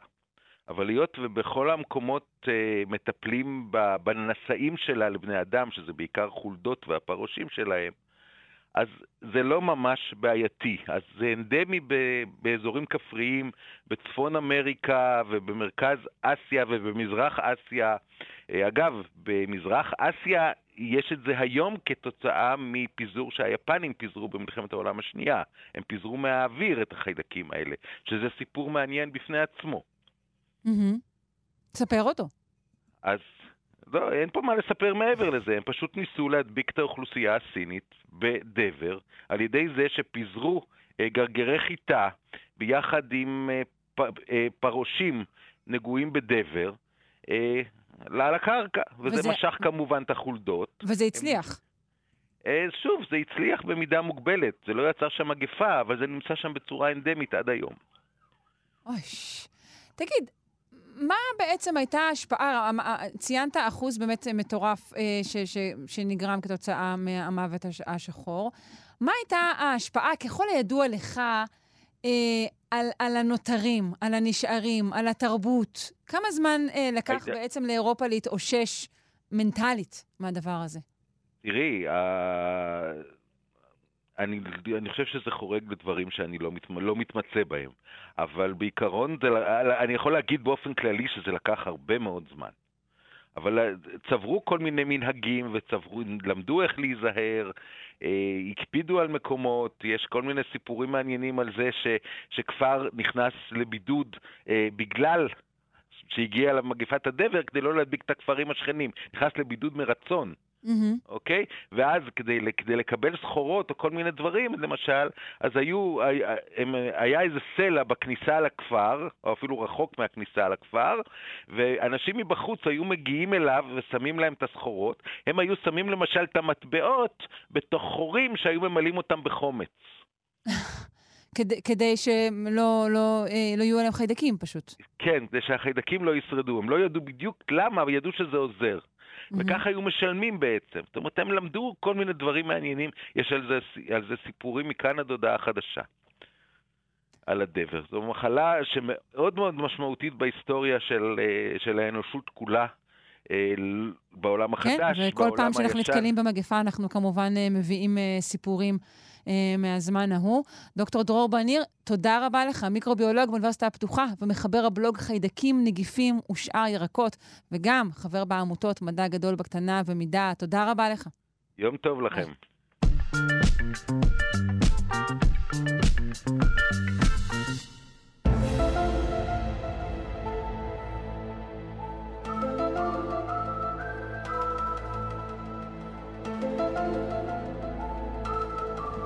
זהו, יצרו הכל. אין טעם יותר בשידורנו, שכן, ככל הנראה, יש, יש ציוויליזציות חוצניות בחלל. כך הודיעה ממשלת סין, אבל הדיווח הזה נעלם באופן מסתורי אחרי זמן קצר. לאחרונה השיחות שלי עם פרופסור יואב יאיר נושאות אה, אופי אה, שנקרא לו ספקולטיבי, וכנראה שגם אה, זאת תישא אופי כזה. שלום, פרופסור יאיר. היי, בוקר טוב. היי, נזכיר שוב שאתה דיקן בית הספר לקיימות באוניברסיטת רייכמן וחוקר אטמוספירה וחלל. מה הסיפור? הוא אה, של חיפוש אחר אותות מתרבויות אה, תבוניות בגלקסיה. ולפני שהמאזינים נכנסים לכל מיני תיאוריות קונספירציה, אז אני אגיד מה המדענים והמהנדסים אומרים על. האפיזודה האחרונה של טלסקופ כן. FAST. אז זהו, בוא קודם כל נגיד מה, מה היה. היה שבאמת הסינים העלו דיווח כזה, נכון? נכון, כן, ודאי. הם, אה, יש להם טלסקופ, רדיו טלסקופ ענק, שקוטרו 500 אה, מטר, עם צלחת בעגולה כזאת. Uh-huh. ש, ש... הוא הגדול בעולם, נכון? הוא הכי גדול בעולם והכי רגיש בעולם. 3,200 מטר מרובע שטחו, והוא מיועד לקלוט באמת אותות חלשים מרחבי הגלקסיה שלנו. כאשר הציפייה היא כמו בפרויקט סטי הידוע, שראשיתו עוד uh, במאה הקודמת, לחפש אולי סיגנל שמעיד על תרבות טכנולוגית תבונית שמשדרת באיזשהו אורך גל. ואחרי לפני מספר שבועות הם באמת דיווחו שהם מצאו איזשהו סיגנל וכבר רצו ספקולציות ברשת, מה זה התרבות הזאת, מה היא משדרת, הם ידידותיים, הם אויבים, מי הם. ובאותה מהירות שהדיווח הזה עלה, הוא נעלם. משום שזה היה false alarm. בגלל זה? הייתה, כן, בוודאי, רק בגלל זה. הם uh, מסתכלים לא סתם על כוכבי לכת, אלא על כאלה שנחשבים, בוא נגיד, מועמדים, קנדידטים, בגלל uh, כמה פרמטרים שאנחנו חושבים שיכולים לאפשר התפתחותה של תרבות תבונית. Mm-hmm. ספציפית, הכוכב לכת הזה נקרא קפלר 438b, מקיף ננס אדום בשם קפלר 438. כן. במרחק כזה מהשמש שלו, כן, ננס אדום היא שמש אה, קצת יותר צוננת מהשמש שלנו, ועל פי החישובים של המדענים, כוכב הלכת 438b נמצא במרחק כזה מהשמש שלו, שעל פניו יש מים נוזליים והטמפרטורה מאפשרת קיום חיים ביולוגיים. מכאן שזאת הייתה מטרה לגיטימית לחיפוש Mhm. אחר סיגנלים, וזה מה שהם עשו הסינים.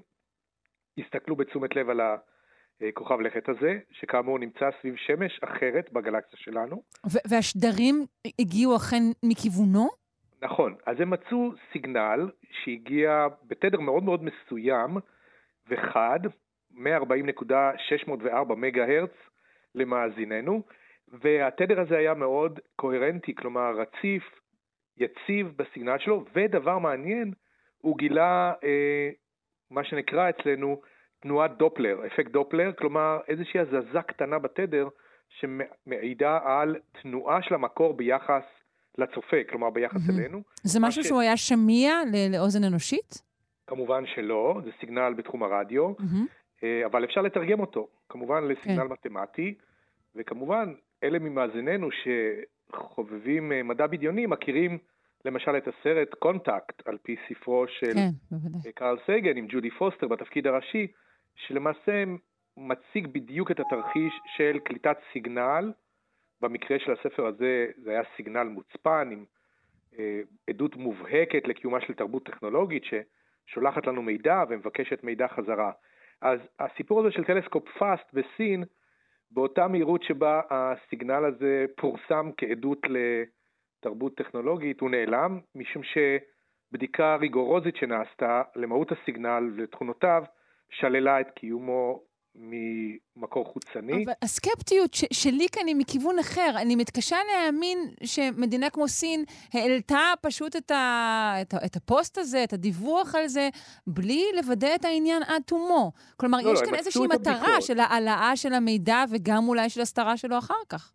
אה, זה, טוב, זאת חשיבה כבר מורכבת. אני מסתכל על זה ב- בעיניים של מדענים. תראי, המהירות אולי, ובמקרה הזה חיפזון מן השטן, יש לומר, היא בגלל שזה נראה להם בהתחלה כמשהו שהוא באמת אמין, וזו הפעם הראשונה, שקשה היה לשלול את זה על פניו, וזה ברור Mm. לך כמובן שזה יהיה מאורע אדיר בתולדות האנושות, אם נצליח לגלות, או אם נמצא, סיגנל מתרבות תבונית, כי זה אומר שאנחנו לא לבד, ובדידותנו הקוסמית תופרך סוף סוף. אבל אה, אני חושב שכאשר המדענים ביצעו את הבדיקה בצורה יסודית, אולי הם היו צריכים לעשות זאת קודם, אה, זה כנראה הגיע ממקור אחר, מקור שקרוב לוודאי, מה שאנחנו קוראים התאבכות אלקטרומגנטית ממקור אנושי. אגב, אני רוצה להגיד שזו לא הפעם הראשונה שהשמחה הייתה מוקדמת. באוקטובר של שנה שעברה, פרויקט שנקרא Breakthrough Listen, אה, BLC, שנמצא באוסטרליה, רדיו טלסקופ אוסטרלי, שקיבל מימון של 100 מיליון דולר מביליונר רוסי בשם יורי מילנר, שביצע גם כן אותה האזנה לכוכבי לכת שנחשבים מועמדים לבעלי תרבות אה, אולי ביולוגית או תבונית. מהמם. וגם כאן יש, יש לשים לב שזה לא בהכרח כל תרבות ביולוגית תגיע למעמד של תרבות טכנולוגית שיודעת לשדר, אבל לעניינו של דבר הם פרסמו בשנה שעברה שהם מצאו כזה מועמד סביב לא פחות ולא יותר מאשר פרוקסימה קנטאורי, שזה כוכב הלכת הכי קרוב אלינו כן. מחוץ למערכת השמש. זה ממש שכנים, 4.2 אפשר יהיה לבקש חלב. כן. 4.2 שנות אור. וכאשר ביצעו שוב בדיקה, גם כאן הסתבר שזו התאבכות ממקור אנושי, ולכן אה, העצה של כל המחפשים היא, כנראה לא נצליח למצוא סיגנל נקי כאן מכדור הארץ, פשוט בגלל שיש כל כך הרבה רעש של הרבה רדיו הפרעות, כן. ופליטות אלקטרומגנטיות, והשמיים הופכים להיות אה, מו- רעושים, רועשים ומוארים בגלל מערכי הלוויינים הגדולים שאילון מאסק משדר עם הפרויקט סטארלינק שלו, כן. והפתרון לכך הוא להקים בסיס על הצד הרחוק של הירח.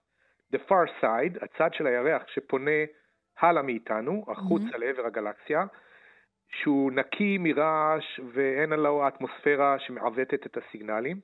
ואם נקים שם בסיס, עם אנטנות קולטות, אולי נצליח לקבל סיגנל נקי. אבל הדברים די רודפים זה את זה. כלומר, ככל שהיכולות שלנו גבוהות יותר, ואכן נצליח להקים בסיסים, שם ייתכן שגם שם יהיה יותר רעש.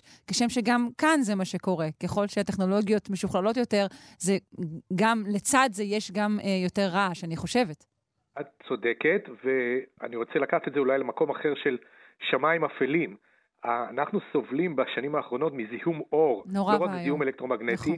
והאסטרונומים ממש אה, נואשים למצוא מקומות חדשים, להקים עליהם את הטלסקופים הגדולים שיצליחו לעזור לנו לפענח את אה, סודות הבריאה ואת הגלקסיה שלנו ולהסתכל החוצה אל תוך מרחבי היקום. אז עד עכשיו היו פסגות ערים באמת בהוואי, בצ'ילה ואפילו אצלנו במצפה רמון, אם תרצי, אבל השמיים הולכים ונהיים בהירים ומזוהמים גם באור, או החזרות או פליטות של אור ישיר. בוודאי מזיהום אוויר כמו אה, אבק ופליטה של אה, זיהום ממקורות תעשייתיים, וכמובן של הלוויינים הללו, שזה עשרות, אם לא מאות של גופים מנצנצים, שכשמסתכלים עליהם דרך הדשת הטלסקופ הם פשוט נראים כמו פסים של אור, וזה מונע תצפית מסודרת אל החלל. ולכן, גם במקרה הזה, אני חושב שלא יהיה מנוס לאסטרונומים מתישהו בעשורים הקרובים להקים תשתית מחקרית על הצד הרחוק של הירח, כדי להסתכל אל השמיים האפלים והשקטים שניתנים לצפייה מהירח. כדור הארץ הולך להיות מקום מדי רועש ומדי מזוהם לתצפיות אסטרונומיות אה, תקינות. כן, טוב, אה, נקווה שזיהום האור הזה, איכשהו נצליח אה, להילחם בו, וגם שכן נאתר סימני חיים. לא נצליח לדבר היום על השאלה שתמיד מטרידה אותי, של למה בכלל אנחנו מנסים לאתר סימני חיים כאלה. כי ייתכן שסימני חיים זה משהו אחר לגמרי, אבל זה אולי נדבר על זה בפעם אחרת. לא, אבל אני, יש הערה, אמרת ממש ממש דבר נכון, ואני רוצה להגיד שסטיפן הוקינג אמר, של לחפש סיגנלים או לשדר את הימצאותנו על ידי שידור מכדור הארץ, זה יכולה להיות טעות הרסנית. כי אנחנו אף פעם לא נדע מהם כוונותיהם של המאזינים, או בדיוק. התרבויות החוצניות הללו, שאולי סורקות את הגלקסיה בחיפוש אותם suckers שמשדרים את הימצאותם בספקטרום האלקטרומגנטי ואומרים למעשה, היי, אנחנו פה, אנחנו תרבות מתקדמת, בואו לאכול אותנו. אז, אז אה, ספיל, אה, כלומר, הוא אמר, עדיף לא לשדר, עדיף לא לשדר שום דבר החוצה. כמובן שיש לזכור שאנחנו כבר דולפים קרינת רדיו מאז שהמצאנו את, את הרדיו בשלה, בראשית המאה הקודמת, אבל שוב, אה, שידור מכוון זה לא משהו שתרבות אינטליגנטית עושה, ולכן זה בעצם מעמיד סימן שאלה גדול, למה אנחנו מחפשים את מה שאנחנו מחפשים, כמו שאת אמרת. נכון מאוד. אה, אני אשמח להרחיב על זה בעתיד. אה, נדבר בקרוב. תודה רבה, פרופ' יואב יאיר, דיקן בית הספר לקיימות באוניברסיטת רייכמן וחוקר אטמוספירה וחלל. יום טוב. חן חן, שרון, להתראות. ביי.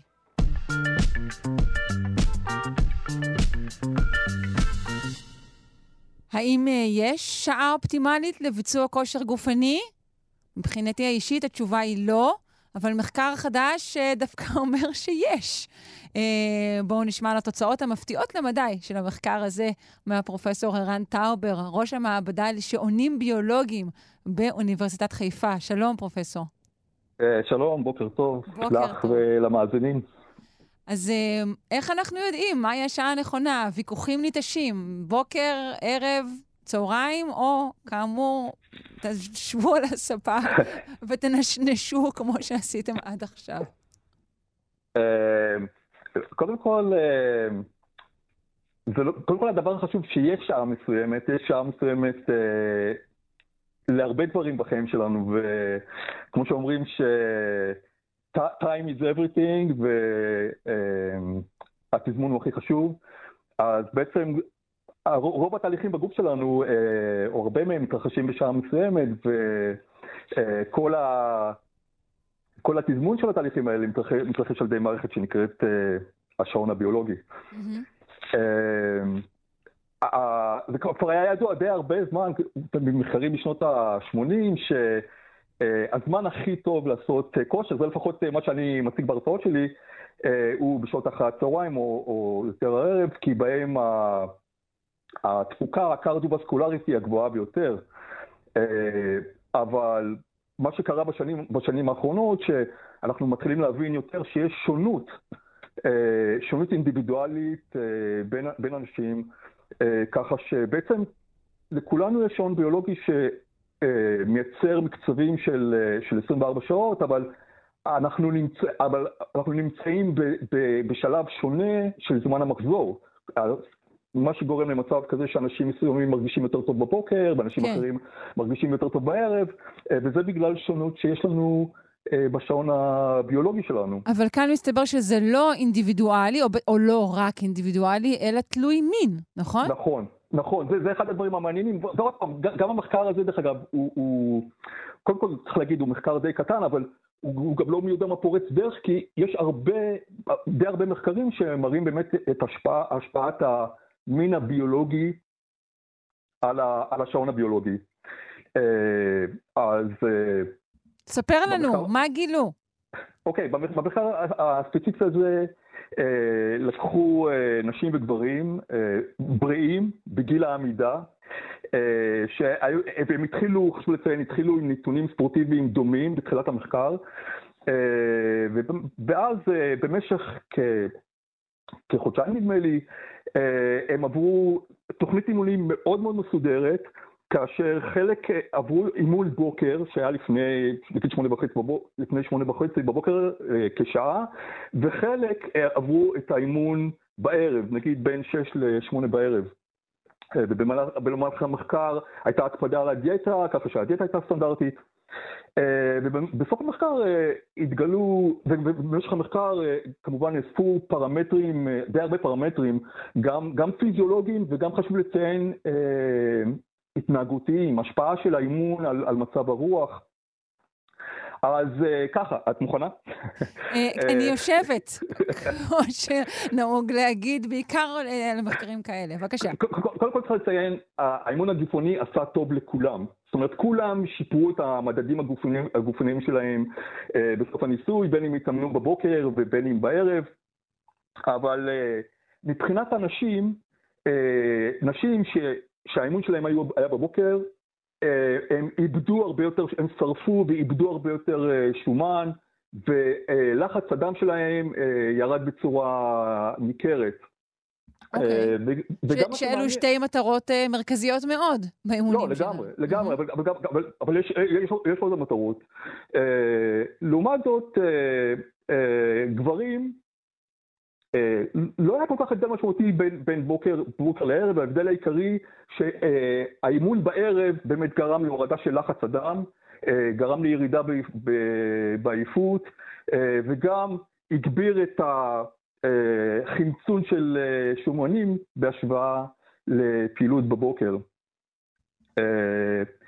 ועוד פעם, ועוד פעם חשוב לציין, וזה באמת אחד הדברים שלא כל כך נבדקו במחקרים קודמים, ש, שמעניין שדווקא אצל נשים האימון בערב הוא, הוא הגביר, הוא שיפר את מצב הרוח ושיפר מדדים קוגניטיביים.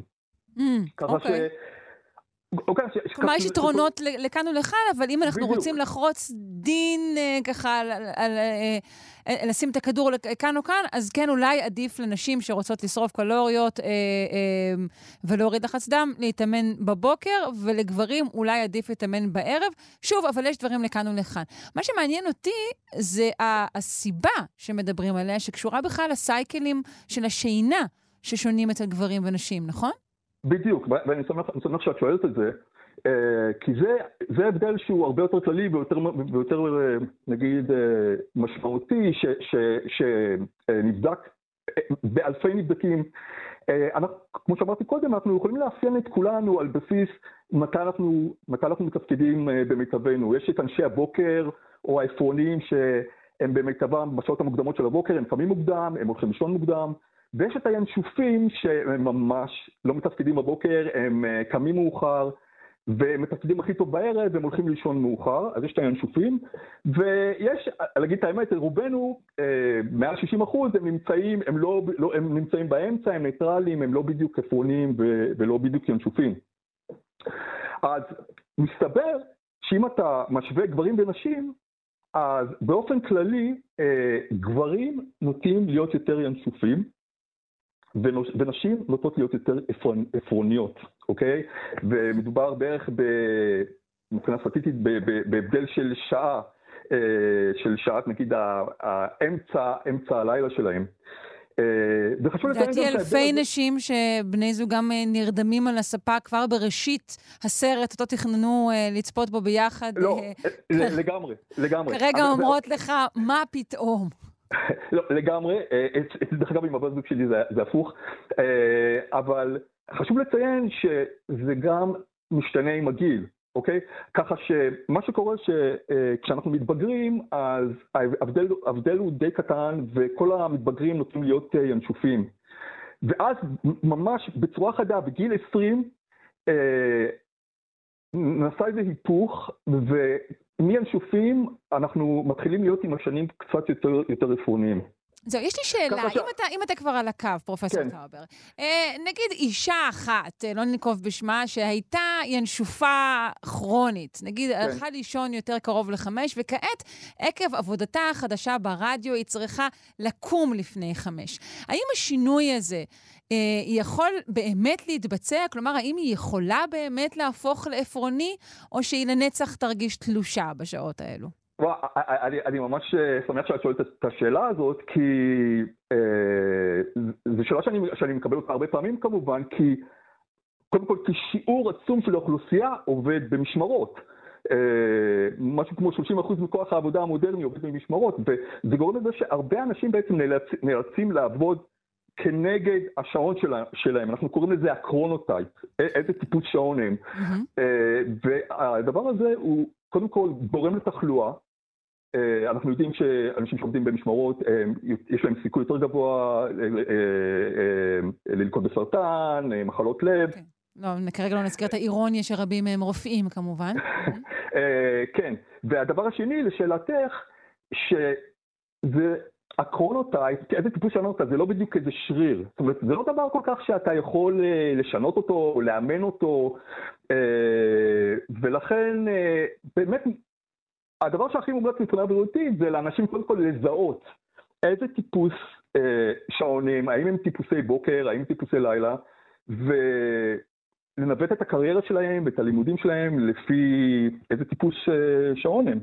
אני, אני יכול, אם נחזור, לה, אם נחזור לה, לה, למושג הזה של, לעולם הזה של ספורט, אה, אני, זה היה שנה שעברה, אני נתקלתי בספר מועדון, חמש, מועדון החמש בבוקר. אוקיי? והרעיון היה של מועדון חמש בבוקר זה, אה, אוקיי, אנשים, אם חסר לכם זמן, פשוט תקומו בחמש בבוקר ותצאו לריצות בחמש בבוקר. כן, מספרי ו... המצליחנים, כן. אוקיי, אבל אני יכול להגיד בתור חוקר של שעונים ביולוגיים, שזה אה, דבר שהוא ממש אה, מוטעה.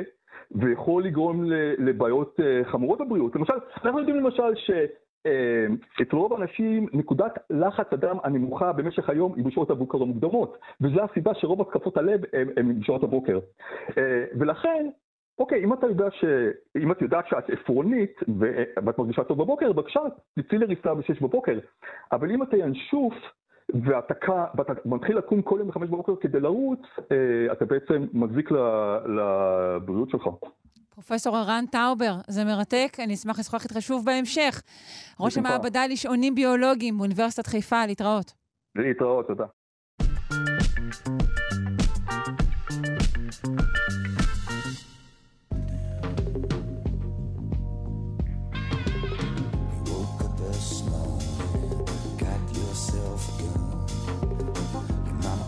תמיד נראה לי שהזמן רץ, אבל כשראיתי היום שחלפו תשע שנים ממותו של אה, ג'יימס גנדולפיני, הלא הוא טוני סופרנו, תכלס הייתי בשוק, אבל זה המצב. אה, בואו נשוחח עם יונתן גת, מרצה לתרבות ומבקר התרבות. היי. היי, שרון. לא עשיתי הרבה בתשע השנים האלו, בטח לא מספיק.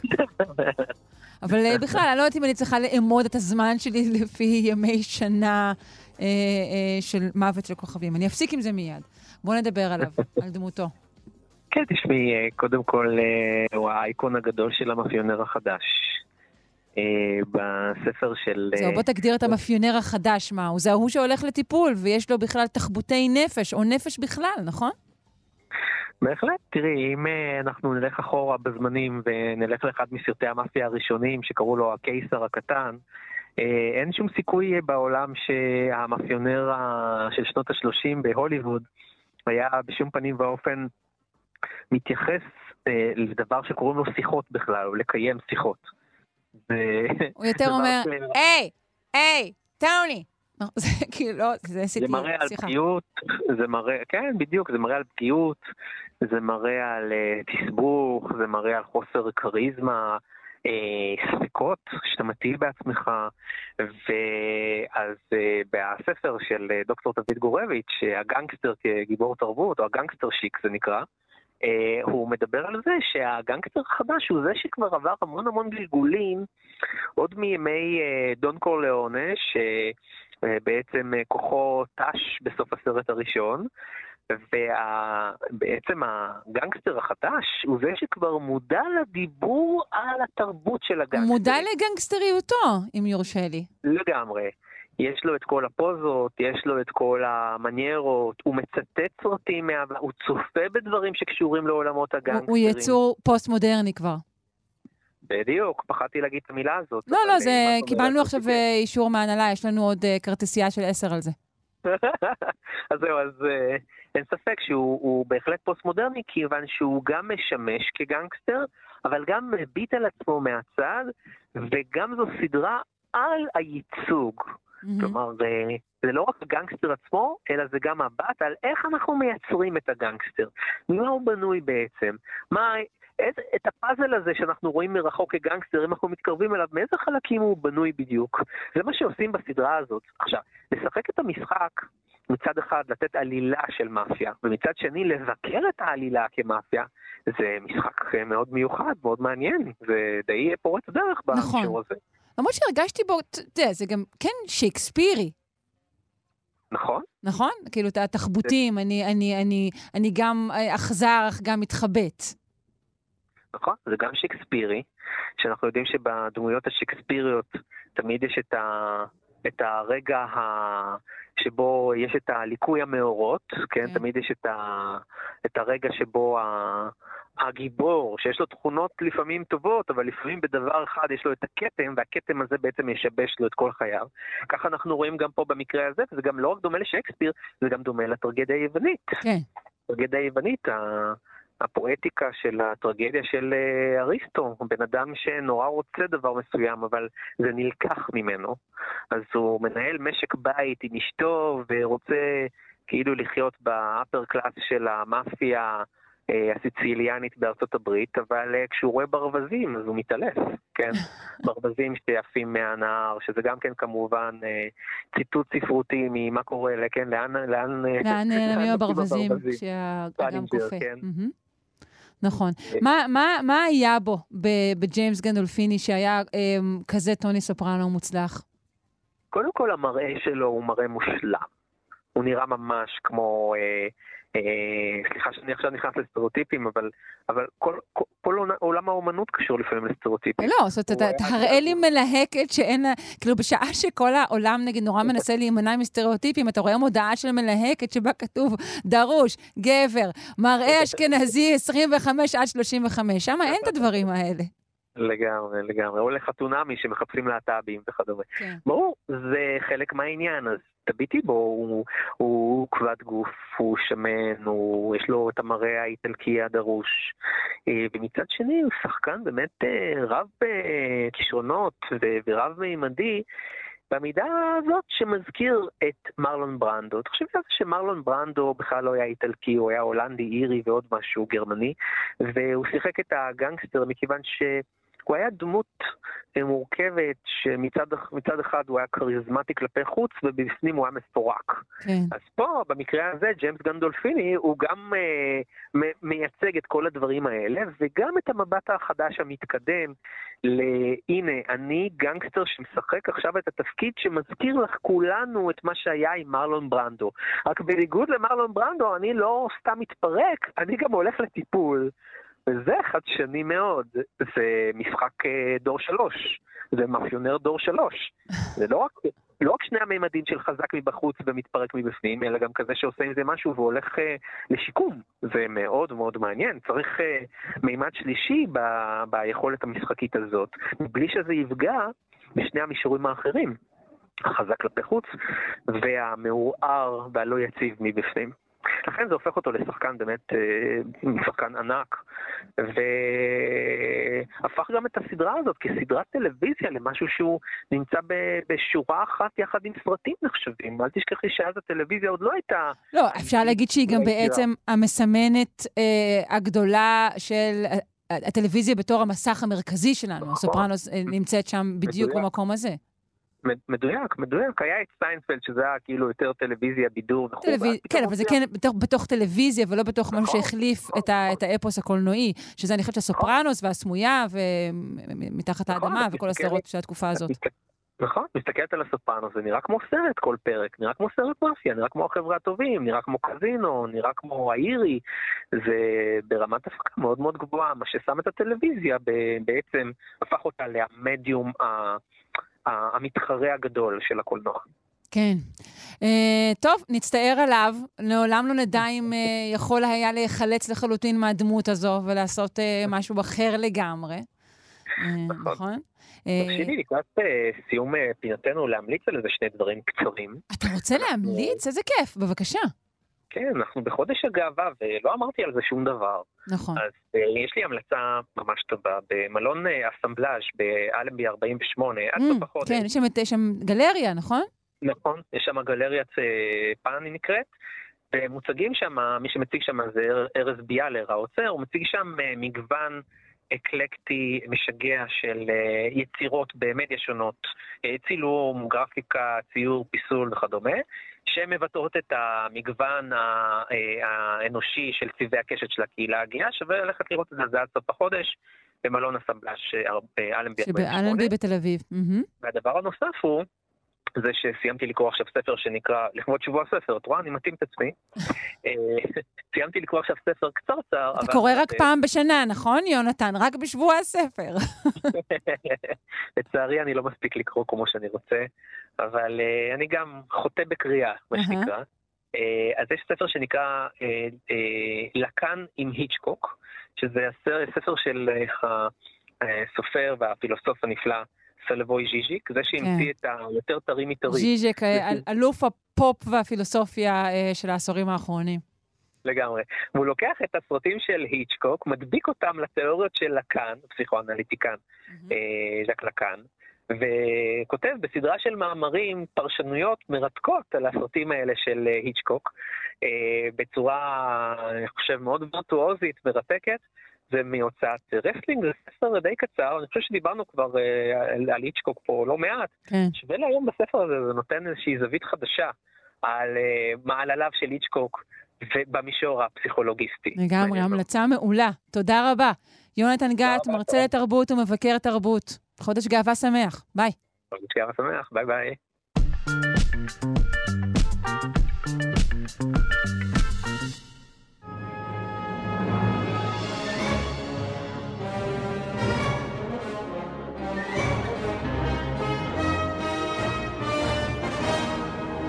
ההיסטוריה המטורפת של העולם. עם ערן מנהר, עורך ומגיש ההסכת מנהר הזמן. שלום. היי שרון, מה קורה? אני בסדר, איך אתה?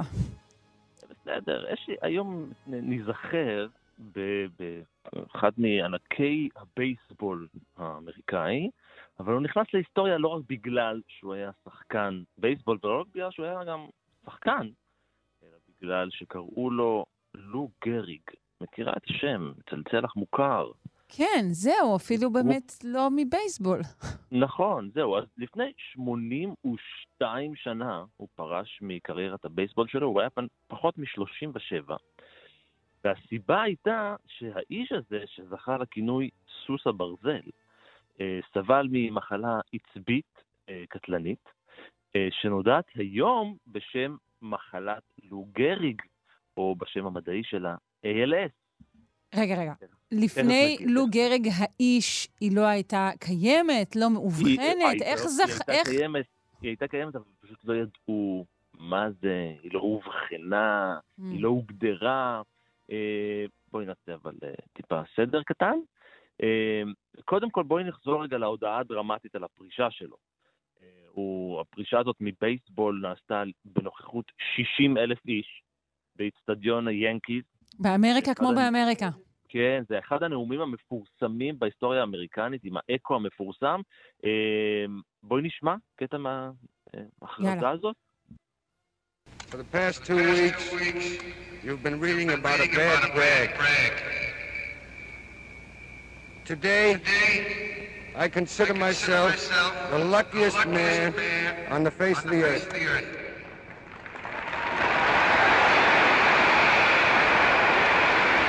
When you look around, wouldn't you consider it privilege to associate yourself with such a fine-looking man as is standing in uniform in this ball. לו גריג מכריז על עצמו כבן אדם בר המזל ביותר בעולם. כן. זה אחד הנאומים באמת... לא, הוא גם באמת מאוד מבטא את הרוח האמריקאית, את הדברים היפים שבה. כולם אנשים יפים, כולם טובים, הכל בסדר, הכל בסדר. ובאמת הכל היה בסדר, יחסית. זאת אומרת, אחרי שהוא פורש, אני מזכיר, הוא פחות מ-37. אמ, הסוכן שלו, סוכן יחסית חדש, מציע לו ללכת ולנסות את מזלו בקולנוע. כי אני יודע, הוא אמר, החבטה שלו לא הייתה כזאת אה, מי יודע מה. אה, וג'וני אה, וייסמילר בדיוק פינה את התפקיד המיתולוגי של טרזן, גם אגב, גם הוא היה ספורטאי, שחיין אולימפי. והמרגן הממולח דאג לשלוח את התמונות של גריג בית תלבושת של טרזן, ולהפיץ אותם לציבור, ממש כתרגיל של יחסי ציבור, כדי להשפיע על ההפקה לבחור בבחור שלו. אה, וכששאלו את גרי, מי אתה רוצה שתשחק את ג'יין, האהובה של טרזן, אז הוא אמר, אני אשחק טוב כשאשתי בזרועותיי. אבל התוצאה הייתה רחוקה להיות מהצלחה יחצנית, היא הייתה די פארסה. היוצר של טרזן, אדגר רייס, פסל את גריג, הוא שלח לו מברק, פעם היה מברק, והוא כתב לו, אני רוצה לברך אותך על תפקידך כשחקן בייסבול בבסיס הראשון. אמ, אבל, הוא, כי, אבל למה הוא נפסל? בגלל הרגליים שלו, שהיו יותר, אני יודע מה, פונקציונליות מאשר אה, נראות טוב, אה, אבל הוא זכה בתפקיד אחר, בסרט אחר, במערבון בשם אה, רוהייד, ושם הוא גילם את עצמו. אה, שנה אחרי שהסרט יצא, בשנת 38, גילו בעצם את הסיבה ללמה הוא הפסיק לשחק טוב בייסבול, כי הוא פשוט סבל מירידה דרסטית בנפח השרירים. היום אנחנו יודעים שזה מוכר כ-ALS, טרשת... כלומר, רגע, בזמן הנאום הגדול, הוא יודע שהוא חולה, או שהוא רק חווה לא, איזושהי ירידה לא בביצועים, הוא עייף, הוא מבין שזה כבר לא ימי השיא שלו? בדיוק, משהו קורה, mm-hmm. משהו לא בסדר, משהו, ב, משהו לא, לא עובד טוב, הוא, מבחינתו הוא עבר את השיא והוא פורש. אוקיי. Okay. אבל אחרי שנה פלוס, באמת נפח השרירים שלו ירד בצורה משמעותית, אה, ואז התברר שהוא חולה במחלה, אה, טרשת אה, המיוטרופית צידית, מה שנקרא ALS, שגורמת לאובדן די מתקדם של מה שנקרא נוירונים מוטוריים. זה הנוירונים ששולטים בשרירים הרצוניים. אם רוצים להזיז את היד, אז המוח שולח בצורה רצונית פקודה לשרירים להתכווץ. זה בעצם הסוג הנפוץ ביותר של מחלת נוירונים מוטוריים, והתסמינים אה, המוקדמים של ALS כוללים גם שרירים נוקשים ועוויתות בשרירים, חולשה שהולכת וגוברת. אה, זה מתחיל בדרך כלל בזרועות או ברגליים. יש גם אה, סוג אחר של ALS שמתחיל דווקא בקושי בדיבור או בבליעה, ובערך חצי מהאנשים עם ALS גם מפתחים קשיים, אני יודע מה, אה, קלים לפחות, בחשיבה, בהתנהגות. 15% מהחולים מפתחים גם אה, דמנציה. רוב האנשים, אני לא בטוח שכולם יודעים את זה, רוב האנשים שחולים ב-ALS חווים כאב, זאת מחלה כואבת, תסמונת כואבת. אמ, והעובדה... כן, וגם על פי רוב אין פגיעה קוגניטיבית. אה, אה, על פי רוב לא, אבל בערך, בערך, משהו כמו אמרתי, 15% מפתחים סוג של דמנציה, לא יודע אם זה, אם זה ממש אה, מאובחן כדמנציה, את המחלה עצמה, אבל יש איזה אחוז מסוים שכן. והאובדן הנוירון, האובדן של הנוירונים המוטוריים האלה נמשך עד בעצם שהיכולת גם לאכול, לא לדבר על לדבר, כן? לזוז, ובסוף יש אובדן יכולת לנשום. כן. בעצם אנשים הולכים לעולמם מחנק. כן, זו מחלה איומה במיוחד. איומה, מושקעים המון המון המון מחקרים בשביל לנסות לטפל בה, ובימים, בשנים הראשונות שלה, עד שהוגדרה בשם כמו של טרשת אליוטרופית צידית, קראו לה מחלת לו גריג. כי שלוש שנים אחרי שהסרט הזה יצא, הוא הלך לעולמו בעקבות ALS, בין קצת פחות מ-40. עגום מאוד, אבל באמת, שוב, זה, זה לא בדיוק אובחן או לא היה מוכר בצורה זו לפ... לא. לפני שהוא לקה בזה. נכון, ובגלל זה קראו לזה מחלת לו גריג, במשך המון המון שנים. ALS יחסית מהשנים, ה... לא, לא האחרונות, אבל מה... כן. ההורים האחרונים. לו גריג, האיש בר המזל ביותר על כדור הארץ. כן. טוב, נודה לך. Uh, היום הבאת לנו סיפור עצוב, אבל uh, יש גם כאלו. תודה רבה, ערן מנהר, עורך ומגיש ההסכת, מנהר הזמן. בוקר טוב, בריאות שלמה.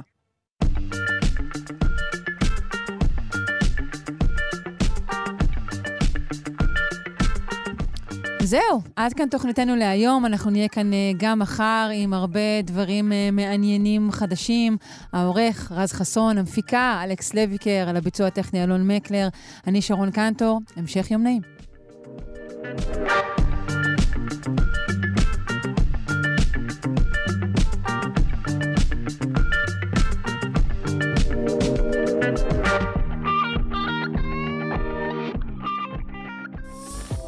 אתם מאזינים לכאן הסכתים, הפודקאסטים של תאגיד השידור הישראלי.